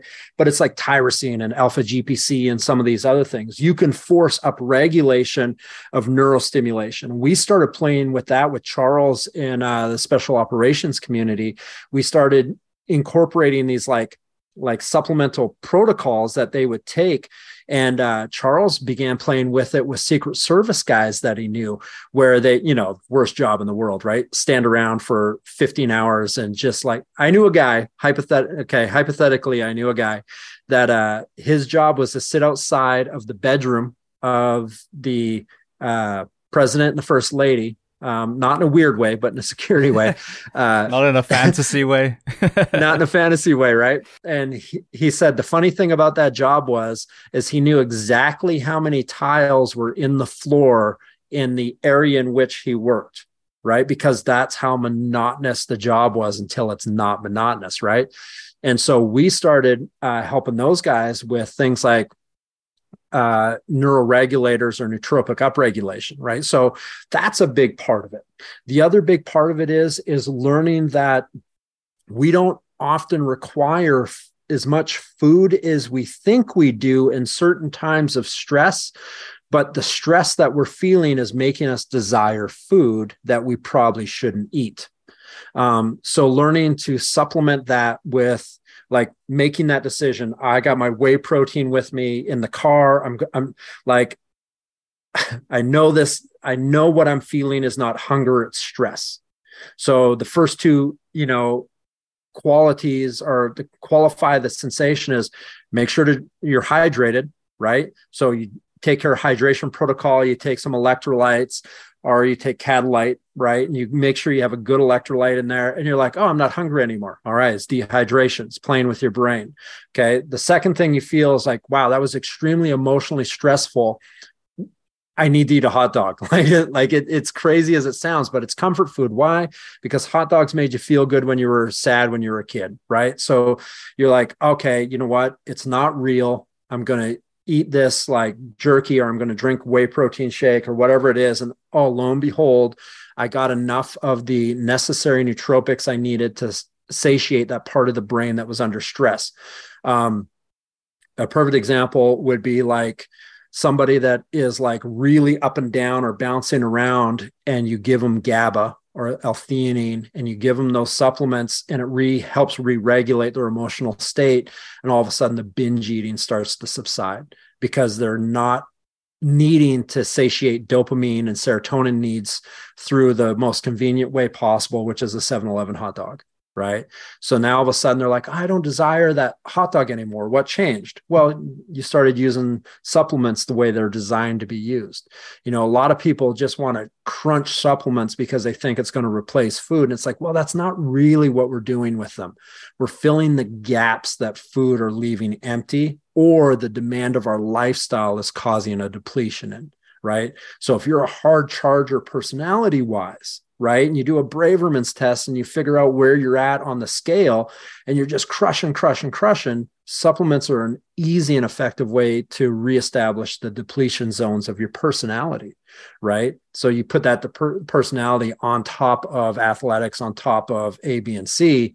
It's like, oh, okay, that's where they can really be a gap, uh, gap, a gap stop for people that are starting to run into issues. Now, what about? I mean, I'm, I'm obviously talking about Thorne specifically. My knowledge of Thorne is, you know, the efficacy um, and the cleanliness from a from a profession that gets drug tested as well. What has made you choose Thorne? For, I mean, obviously, most of us don't just use one company; we use different ones from different companies. But you know, what what aligns you with Thorne with that particular company? So that would probably go back to like the Poliquin days. Like what a lot of people don't realize is Poliquin was a big supplement company at one time too, but we private labeled, meaning which we didn't, everyone thought we did, but whatever. We didn't actually manufacture any supplements in house, right? In house, zero. We private labeled medical grade supplements. Now, here's what's interesting about that. And this is where I became first introduced to Thorne is Poliquin had access to any supplement on the planet, most of which had his own name on the bottle that were manufactured by somebody else. But when you went into his house, there was still a handful. So if he wasn't using what he believed to be his product that he had hands on manufacturing of, the only supplement that he would use personally was Thorne, which I thought was interesting. A lot of people don't know that, right? But for me, that's when I was introduced to them because I was like, holy shit, And there was like a couple smaller brands that aren't expensive that, uh, and I'll say one just so people don't think I'm just here plugging a company, but uh, Solaray, for example, I was like, we were on the on the road, and uh, I'm like, shit, I'm out of this, and he's like, he's like, ah, you know, like kind of hims and haws. I'm like, and I held up Solaray. It was just a, a single ingredient product at the time, right? It wasn't like a big complex thing. And he goes, yeah, they're okay. Uh, you know, in a pinch, they're always typically plus value over degeneration. I was like, what the hell does that mean, Amy? He goes, it means they put a little more in the product. So when it sits on the shelf, it doesn't degrade below the recommended dose that they have. I was like, is that good? He's like, yeah, it's a sign that they're not a piece of shit company. And Charles is typical vernacular, right? I was like, okay, good to know. So with that being said, yeah, there are good companies out there. But when I'm dealing with like Trevor, Trevor Bassett, who's my one of my best athletes right now, he's ranked uh, last year he was bronze medalist at World Championships. He was uh, bronze medalist at U.S. Nationals last week in the 400 meter hurdles.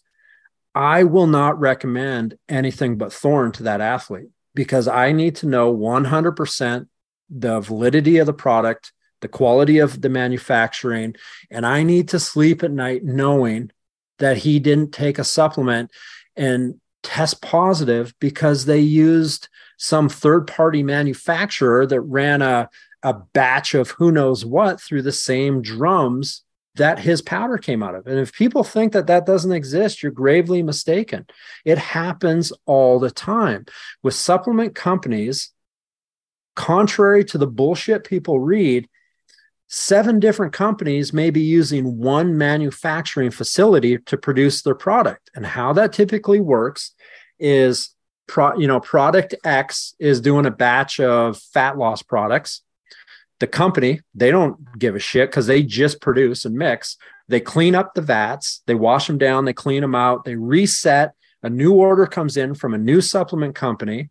They do that manufacturing process and send it out. And that happens over and over and over again. And what we saw in the past is a company would test positive, you'd get batch numbers, you'd get all this information, and you'd be like, oh, you test the positive, especially in the pro hormone days or the big product days, because this third party company produced like Super Grow 2000 on a Wednesday, right? And you bought your creatine on a Thursday, and the vats had cross contamination. Thorne runs their own show right? So companies like Thorne are all in house, all control their manufacturing. You're not going to get a tainted supplement. You're just not. Right. And I know for some people, they're like, ah, it doesn't matter. And it should matter because it means the company you're buying from cares so little about quality control in the end product user that they don't care enough to make sure that you don't test positive. And that goes all the way down the road to where did they source their Yohimbe from? right? Like it do, it doesn't just end with cleaning the containers. It's like, oh, your arginine came from China and it's got heavy metals in it. Oh, congratulations, right? Like you won. it's not the type of medal I want to win, you know. So it's uh, all that matters. It all matters. Yeah. Beautiful. Well, thank you for that. Because again, it's not about um, you know a, a, an infomercial. It's about telling the story, someone, people listening, I'd say most of them are going to go in and buy supplements. And one of the most like nausea, uh, frustrating things is my bonus boy, my stepson, is into kind of bodybuilding now. I have access to the entire Thorne, you know, catalog. I mean, I get a discount and everything. And he still goes to GNC and buys it from the fucking idiot, you know, telling him, oh, this is, you know, big gonad 12,000. You're going to need this. And I'm just like, whatever, 100%. whatever. Eventually he'll come around. But so at least I can story tell, okay, this is who these guys are. You're actually, and people listening, I don't know if this episode will have the, the promo on, but Thorne gives pretty much everyone listening, whether you're first responder, military, um, emergency medicine, they give you, I think it's 40% off. You just, you just go through GovX, it's you get huge. It's massive. So that makes it cheaper than all the shit in, you know, some of these stores. So, I chase Thorne as a sponsor because I want the men and women listening to use the things that are actually not only going to be safe on the drug tests and their health in general, but also have the things in it that the label says. What, and and dosing matters. Dosing absolutely matters. If as long as someone's got good stomach health, which is always a, a situation to, of concern. But there's a big difference between taking 25 milligrams of GABA and 750 milligrams of GABA. There's a big difference. And a lot of these companies, without naming names, but pretty sure one eventually had a guy write a book, they will do, they will do, uh, they will do, they will do like proprietary blends, right? And proprietary blends can work if the proprietary blend breaks down the individual dosing of ingredients, like Thorne's new pre workout. It tells you what's in it per dose based on weight during the mixing. But if you have a company that has proprietary blend and just lists the ingredient, but not the dose, it gives you one dose. So it says 1000 milligrams proprietary blend, dollars to donuts. 99% of that proprietary blend is the cheapest ingredient. 99% of the time. So yeah, you're getting a thousand milligrams, but yeah, like 990 milligrams were deer antler, right? Like, you know, it just it just doesn't work. It doesn't commute, right? So um it's important. Like ingredients, doses, information, the supplement industry, regardless what people try to tell us, is the Wild West. It always has been and it always will be. There will be companies that will break the law tomorrow with illegal supplements on a mass level, maybe even go to jail, not naming names, get out of jail, start a new company, and they will be multi, multi millionaires because it doesn't matter. They'll take the 24 months in Camp Fed for the 750 $50 million that they made off of supplements. What does that sound like? Oh, yeah, drug dealers. It sounds like drug dealers, right? They're willing to take the hit for the millions. And that's happened in our industry in the last five years. It, it does, it's not a hard Google search to see which current company was owned by somebody that did time at Camp Fed for selling illegal uh, drugs in a supplement product, right? To the tune of hundreds of millions of dollars you know yeah. Well, again, that's why this kind of conversation is so important. Informed choice. That's all it is. One other area I want to talk about just quickly. We've discussed CrossFit. Like I said, I'm I'm a huge fan. Everyone has to find the right gym and then figure out whether the programming is ideal. Like I do a very or did a hybrid version of the CrossFit that we had in in the actual gym, and then some strongman stuff I got from Julien Pineau. Strong Fit, amazing combination for firefighters. Very recently, I had Greg Walsh on the show.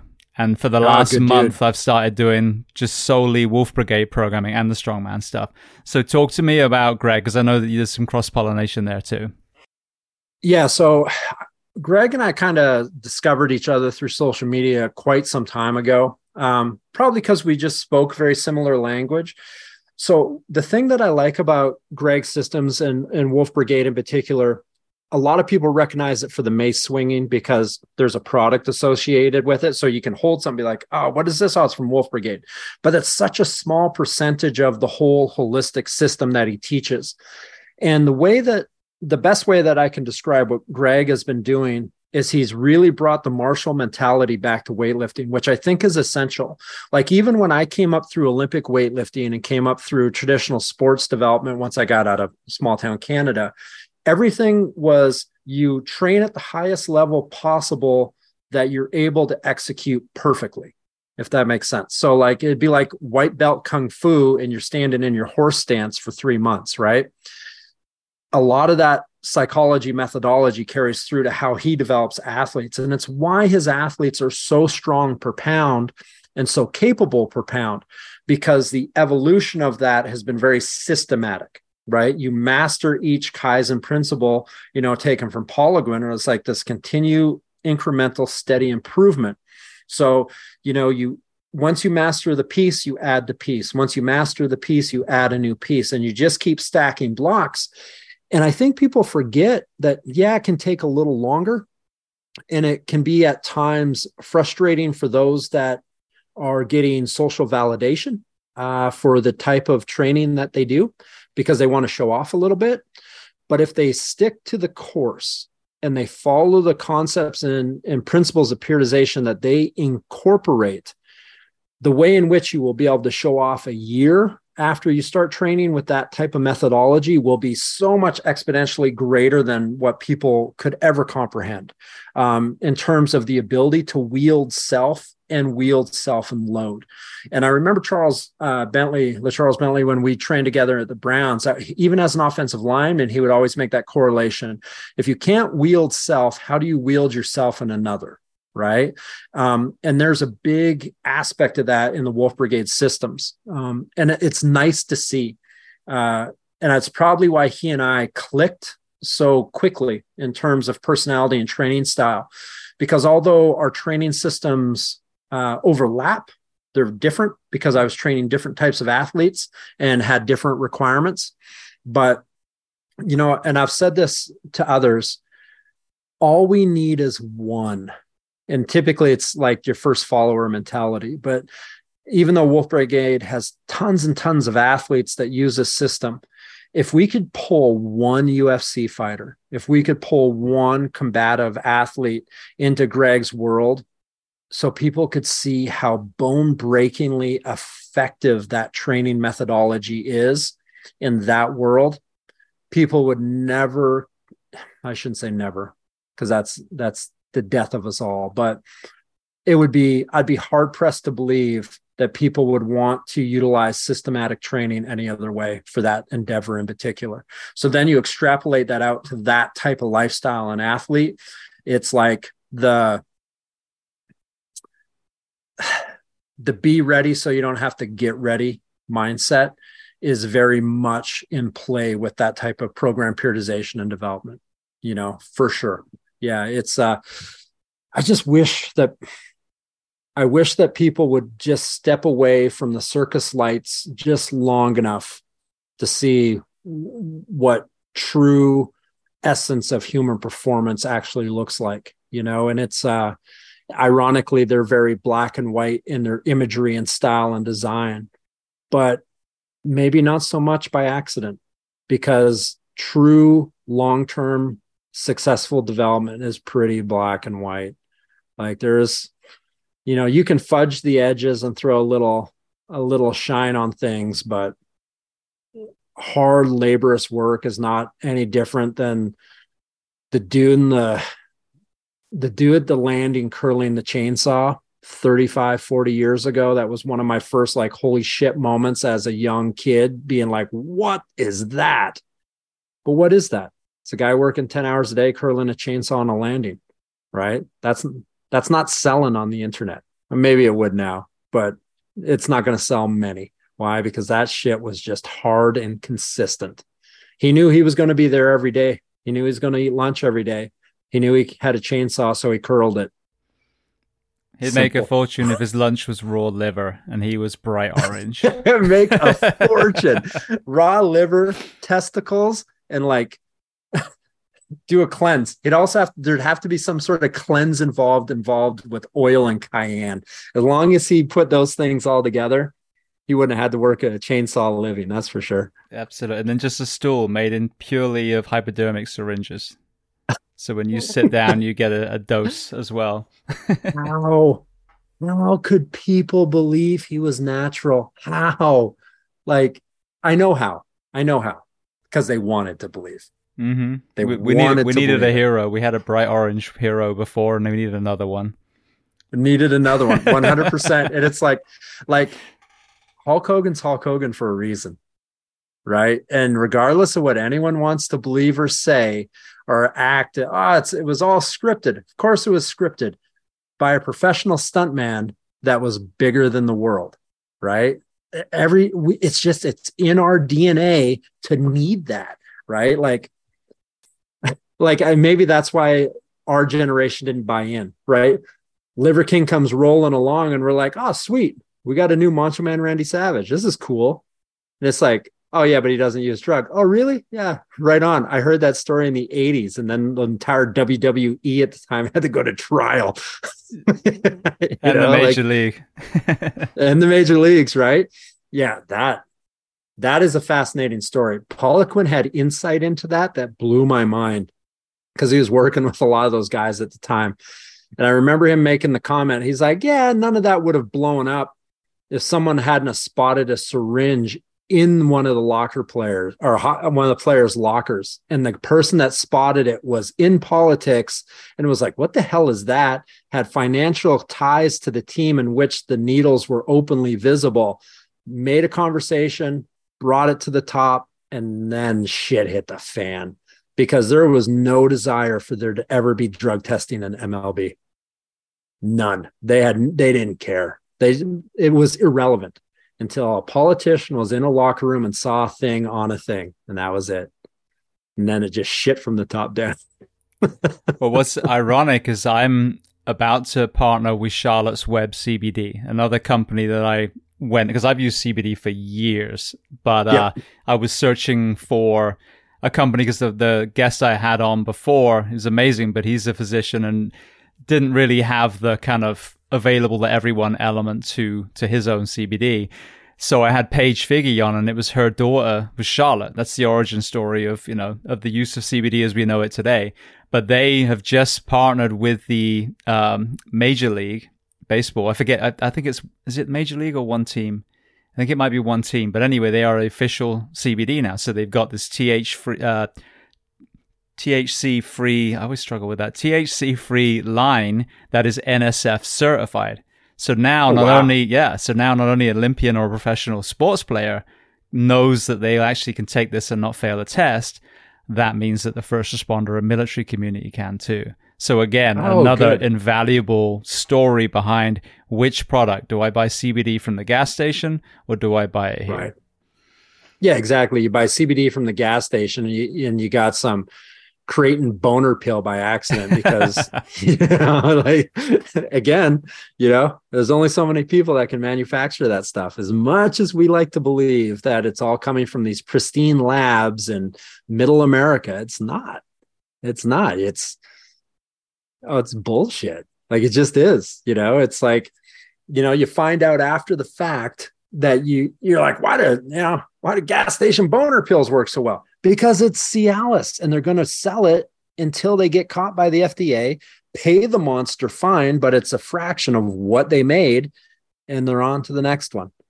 I just I wish more people would realize that. Like I know sports supplement companies that started in garages by guys buying powders from China that they were mixing in home cement mixers right? Like the old the drum ones you would see in mm-hmm. someone's driveway before they do their own driveway. They'd buy them clean and fresh. Don't get me wrong. Like they were buying brand new cement mixers, but that's how they started their supplement companies. And a part of me is like, man, I commend your entrepreneurial spirit. And another part of me is like, people are buying cement mixer protein powder and they think it's like grade A tested, whatever. And it's not. It's just the guy that's willing to do the thing and not give a shit and you're going to consume what you consume you know? And if something fell into it or oh i don't know they dosed it with dirt cheap chinese d-ball because the first batch is the most important batch and so everybody's like holy shit i gained 10 pounds from super explosion 9000 this is the best product i've ever met right and then, you know, the word gets out. They test all the upcoming supplements. They're like, oh, there's nothing illegal in this. No, only the first batch. Mm-hmm. Jeff Nichols was telling me that same exact, like, not, not story, but, you know, concept. Concept. Yeah. It's dose the first batch. The sports supplement industry is ripe with that. It's like, listen, uh, a lot of drug dealers give the first hit away for free, right? In the sports supplement industry, I hate to admit it, there's a lot of former drug dealers, some of which their records are public, are in our industry because the marketing's the same. That explains know? why my driveway is squishy and smells like vanilla. yeah, exactly.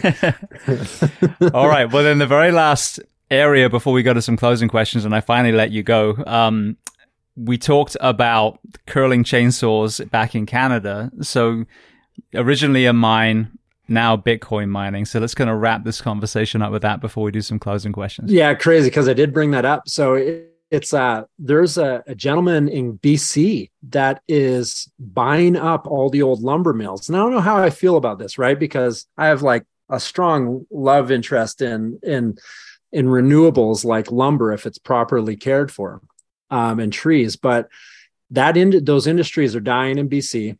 And contrary to what people want to believe, it's also why we have the worst forest fires in Canadian history right now.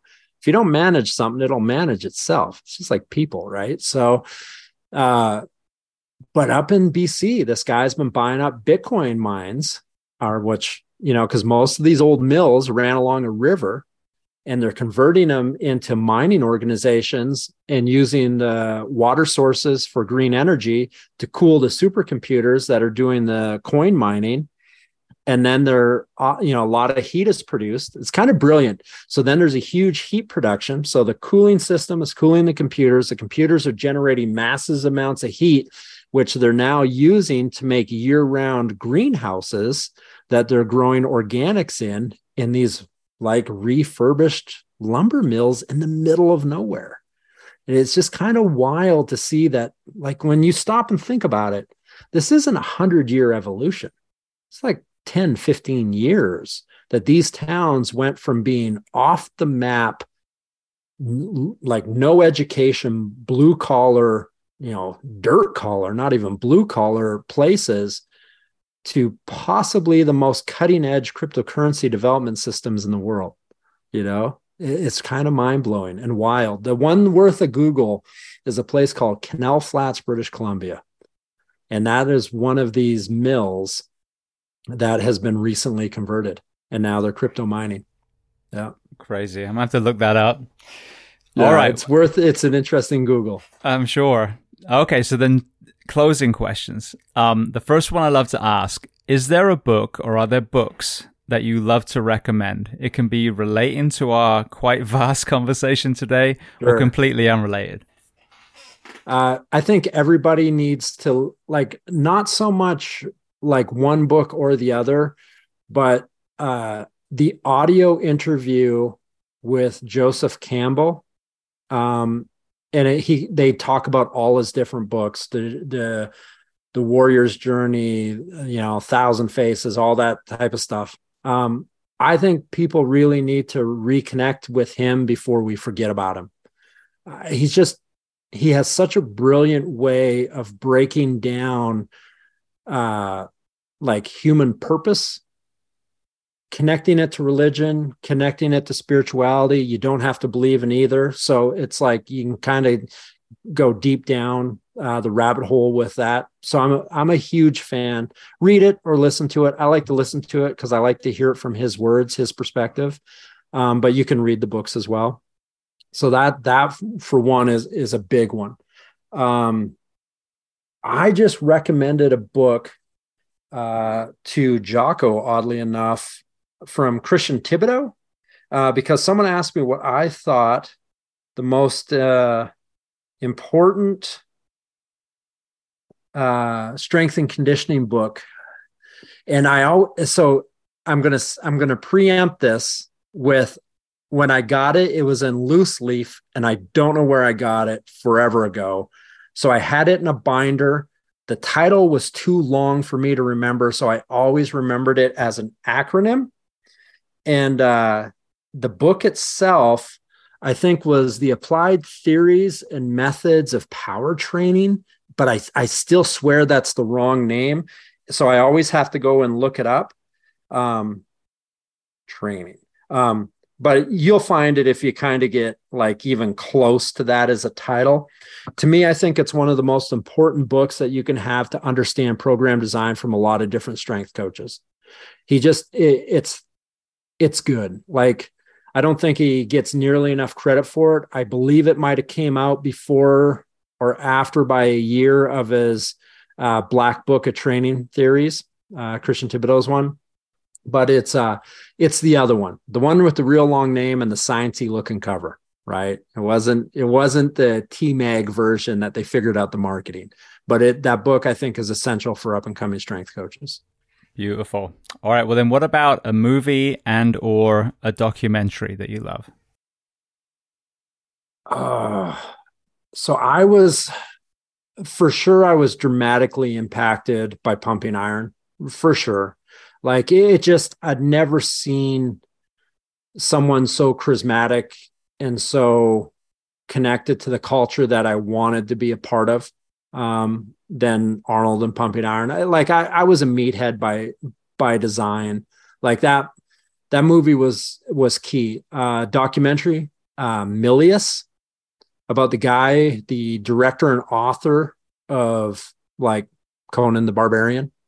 That documentary is worth because like for a guy my generation, our generation, uh, Milius either wrote or directed every majorly impactful movie of my generation, right? Like you're talking about the guy that, like, uh, Apocalypse Now, right? Like, you know, that's his work. Um, uh, John Goodman's character in The Big Lebowski is a rendition or a caricature of a real guy, and that's John Milius. Um, amazing, amazing script writer, amazing director. The documentary about his life is is very fascinating. He's the guy everyone knew. He was successful. Don't get me wrong. Everyone like he made a lot of money and made a lot of amazing movies, but he was still the guy the guys went to. You know, he was still the guy that Spielberg would ask, "How do I write this dialogue?" Right. So that's a fascinating one. Like those those two in particular, I think, have been hugely impactful for sure. And then in terms of movies, like I was a, a wanderlust guy, so like the movie Big Fish, uh, sorry, the movie Big Fish and uh, um, Big Fish was huge. That one was really impactful to me, as well as uh, a good English term, uh, Walter Mitty. Yeah, I love those two movies. I think because they were movies of like the great adventure, you know? Yeah, those two hugely important movies that I also, you know, don't get a lot of attention. And, you know, you either love them or you'll never watch another one in your life. But I'm a huge Wes Anderson guy. I uh, had a, a guest on. It was a great conversation, but he um, wasn't completely honest about his time in an armed unit of a police organization. And so nothing happened for a long time. I think there was a book being planned by him. And then all of a sudden, my emails and texts were flooded oh, by no. this guy who's being a, a mitty. And I'm like, what the fuck is a mitty? Yep. And then yeah. when I looked it up, I was like, oh, okay. So now I get it. so yeah, some basically a stolen valor type thing. But, Stolen uh, Valor, yeah, very. Yeah, I think that's one of Ben Stiller's best movies. I, I love Walter Mitty. That's a good movie. Absolutely. Yeah. All right. Well, then the next question is there a person that you recommend to come on this podcast as a guest to speak to the first responders, military, and associated professions of the world? All right. So I haven't listened to every episode, so I hope I don't double dip. Um, the two that come right off the top of my head uh, Tyson Shumway uh, so Tyson is California Highway Patrol, as well as an instructor. And I'll give you his information, uh, as well as an instructor for Fieldcraft. Good dude, tons of experience, well spoken guy that I've taken a huge, gleaned a huge amount of knowledge from but he also speaks the the strength and conditioning language as well because he's a power athlete block one coach. Um, he's he's a fascinating dude. Uh, so tyson's a good one. And have you ever had rudy on here? Rudy reyes? I have. Actually i need to get him back on. I think he's still doing the sas show at the moment yeah, but he, he's an amazing right human. Now. okay yeah he's always like because i like rudy like because we're buddies i always like when he gets on and I can listen to him talk because he's such a charismatic storyteller, you know? Yeah. So even though I'm buddies with both of those guys, they're both connected to this world. And I think they're hugely important knowledge bases. Absolutely. Yeah, Rudy was amazing and you know, we talked all kinds of stuff, but I mean there's a thousand other things I want to ask him. So we'll we'll definitely yeah. do another one in the future. All right. Well, then the next, the last question before we make sure people know where to find you and your work now. What do you do to decompress? So, so oddly enough, um, like my true empty space, like where I don't hear, I don't think, I just do, is for me. It's it's skiing. It'll always be skiing. Yeah, like I can lift weights until the cows come home. Granted, uh, I will say I started doing like not as a promotional thing, but I I, I use their equipment because it's all I got. I started doing uh, walks with the GoRuck weight and just listening to podcasts. Uh, that's quickly becoming my summer activity outside of weight room stuff. Like i just movement. I, I, think for me, it's just empty space movement. Um, but because obviously my fiance is a, a world class ski coach and those things, there were certain requirements of in regards to me getting back on my skis, right? Because that's such a big part of her life. And I, have skied my whole life. Like I started skiing before. I always refer to snow skiing as the is the second language sport for me. I started so young, I can't really remember learning. So I've always known it, right? Like kind of like if I had a second language to depend on. But she is such a high level coach that when we met and I wanted to, because I wanted to start skiing again, and she's like, let's just start as if you're starting from scratch. And, uh, and so she coached me up and really redeveloped me.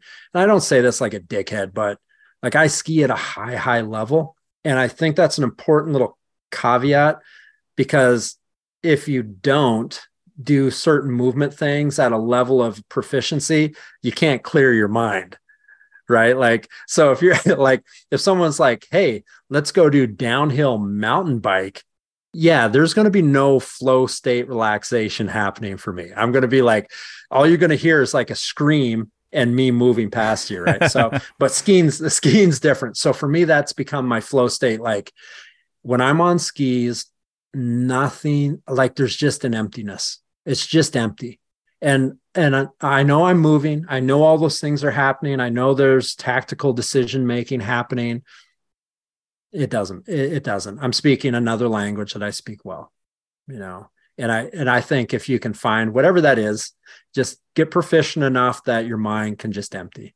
You know, martial arts, yoga, water skiing, skydive. I don't know, whatever. You know, for some it's weightlifting. Perhaps. Weightlifting's never been empty space for me. Weight that is the loudest moment of my life is the weight room. It's always been that way. Uh, unless it was max effort squats max effort deads and cleans where everything disappeared but it's only two seconds long right? Where skiing is i get that it's a full day of empty you know yeah. I can relate. I, I started skiing when I was eight. Now, bearing in mind, I've never lived near snow. So we're talking about, you know, a week, a year when I was younger, and then sure. a, a, weekend yep. every so often. Um, you know, like, I mean, every two or three years now. But standing on top of a mountain, holding skis, snowboard, whatever I'm going to ride that day, there's nothing like it in the world. You're literally nope. standing on top of the world, and all that's taking you down is gravity. And you know, all it's taking you is gravity. Yeah, and I'll have moments of flow, but obviously to underline what you're saying, I do not have the mastery to get in that very often. But you know, you get in some powder on a board, or you know, you get that kind of line on skis, um, you know, where there's not lots of other people zigzagging ahead of you, and it's just it's it's amazing. It's absolutely amazing. You know, your eye, your te- eyes are streaming with tears because you forgot your glasses, and your hands are cold. Yeah, yeah exactly. It's, it's incredible it is incredible. And like the two years I lived in California, like Mammoth was our home mountain.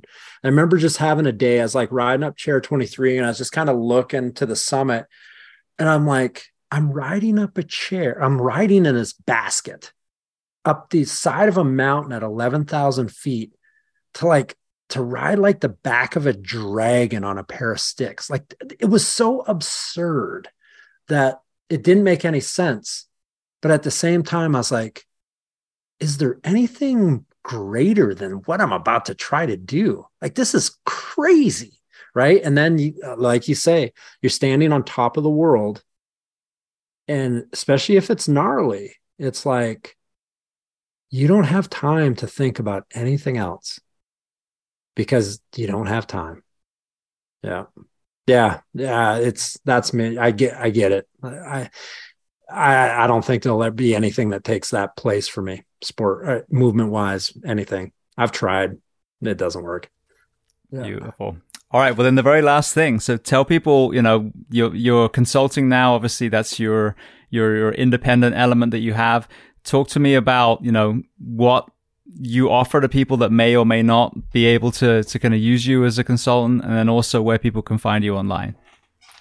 So online, it's pretty simple. It's just my name.com. Um, they can also use ecobolic.com, but derekwoodske.com will get you to the same place. Um, that's just kind of like my online landing page. Instagram is also my name. I still do a lot of writing on Instagram. I always tell people, I know it's not how things are done nowadays, but if you just take the time to go back about 600 posts, you're gonna find you're gonna find I wrote a lot. When I was in the Middle East, I wrote a lot, and and it's all on Instagram. And I'm trying to like bring it forward again and find ways so people don't have to go back and look for it. Um, so that's like more like mindset stuff mostly.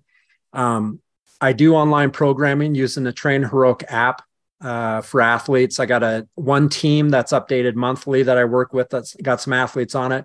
And then I do standalone program design. I'm in the process of just finishing uh, some like what you would think of as periodization for first responders. It's going to basically be like three programs, like a GPP, uh, basically hypertrophy into mobility, and then like uh, not in a super advanced, but a little more advanced athletic based program. And it's just going to be like Kevlar patrolman or patrol, and then like uh, tacticals, just so there's titles for it. Um, but Kevlar, the program that was just about finished. I'll have it done this week. I've been actually working on for a long time, and it's just a program about 12 weeks in length to help people like stay strong and healthy in a lifestyle where there might be a lot of sitting or immobility, right? The title kind of makes sense, right? Um, and then there's supplement protocols that go with that. All the supplement protocol stuff is already on derekwoodske.com and that's free. Like my entire breakdown of Thorne supplements, when to use them with athletes, the uh, handout, the booklet, and the Bubs Naturals handle, that's all, it's all free. It's a free PDF. Um, a lot of people have downloaded it. So I shouldn't say, that, oh, people just go on and grab it. They should.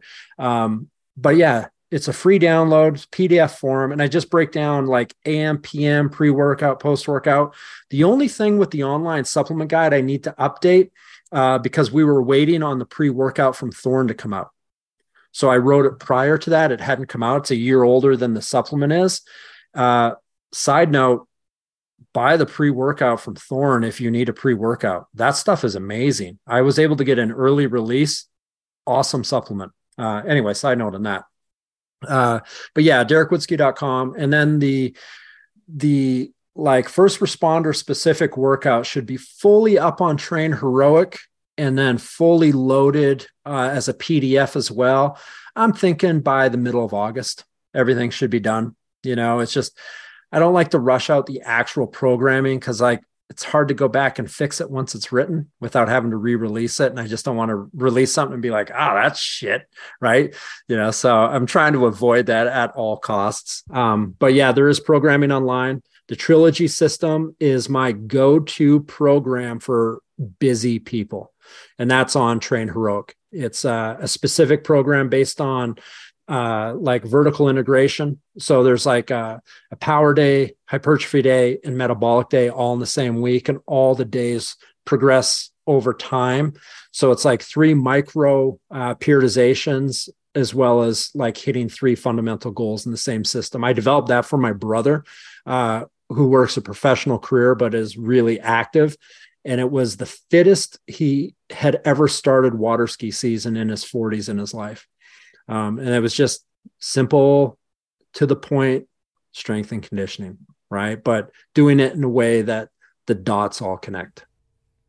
Beautiful. Well, we've been talking for three and a half hours. It's been an amazing conversation. We've gone Went fast though. It's weird. It did. I mean, this is what I love about this. You know, this this being yeah. present and having a conversation. And we could have gone a thousand other different yeah. ways and had you know hours more, but so I just want to thank you not only for sharing your knowledge, you know, and you've, you know, obviously got so much experience, especially as an athlete, the injury side, working with some of the, you know, most revered teams on the planet, and then working in the tactical space. But I also want to, you know, to be generous. Excuse me, fucking hell. I also want to thank you for being so generous with your time and just coming on the Behind the Shield podcast today. I appreciate it, man. Thanks for having me. I was really looking forward to coming on. And I know there's a number of guys I'd mentioned to in, in our worlds that were like, oh, that's going to be awesome. You'll love it. And I was like, all right. I just hope I don't fuck it up.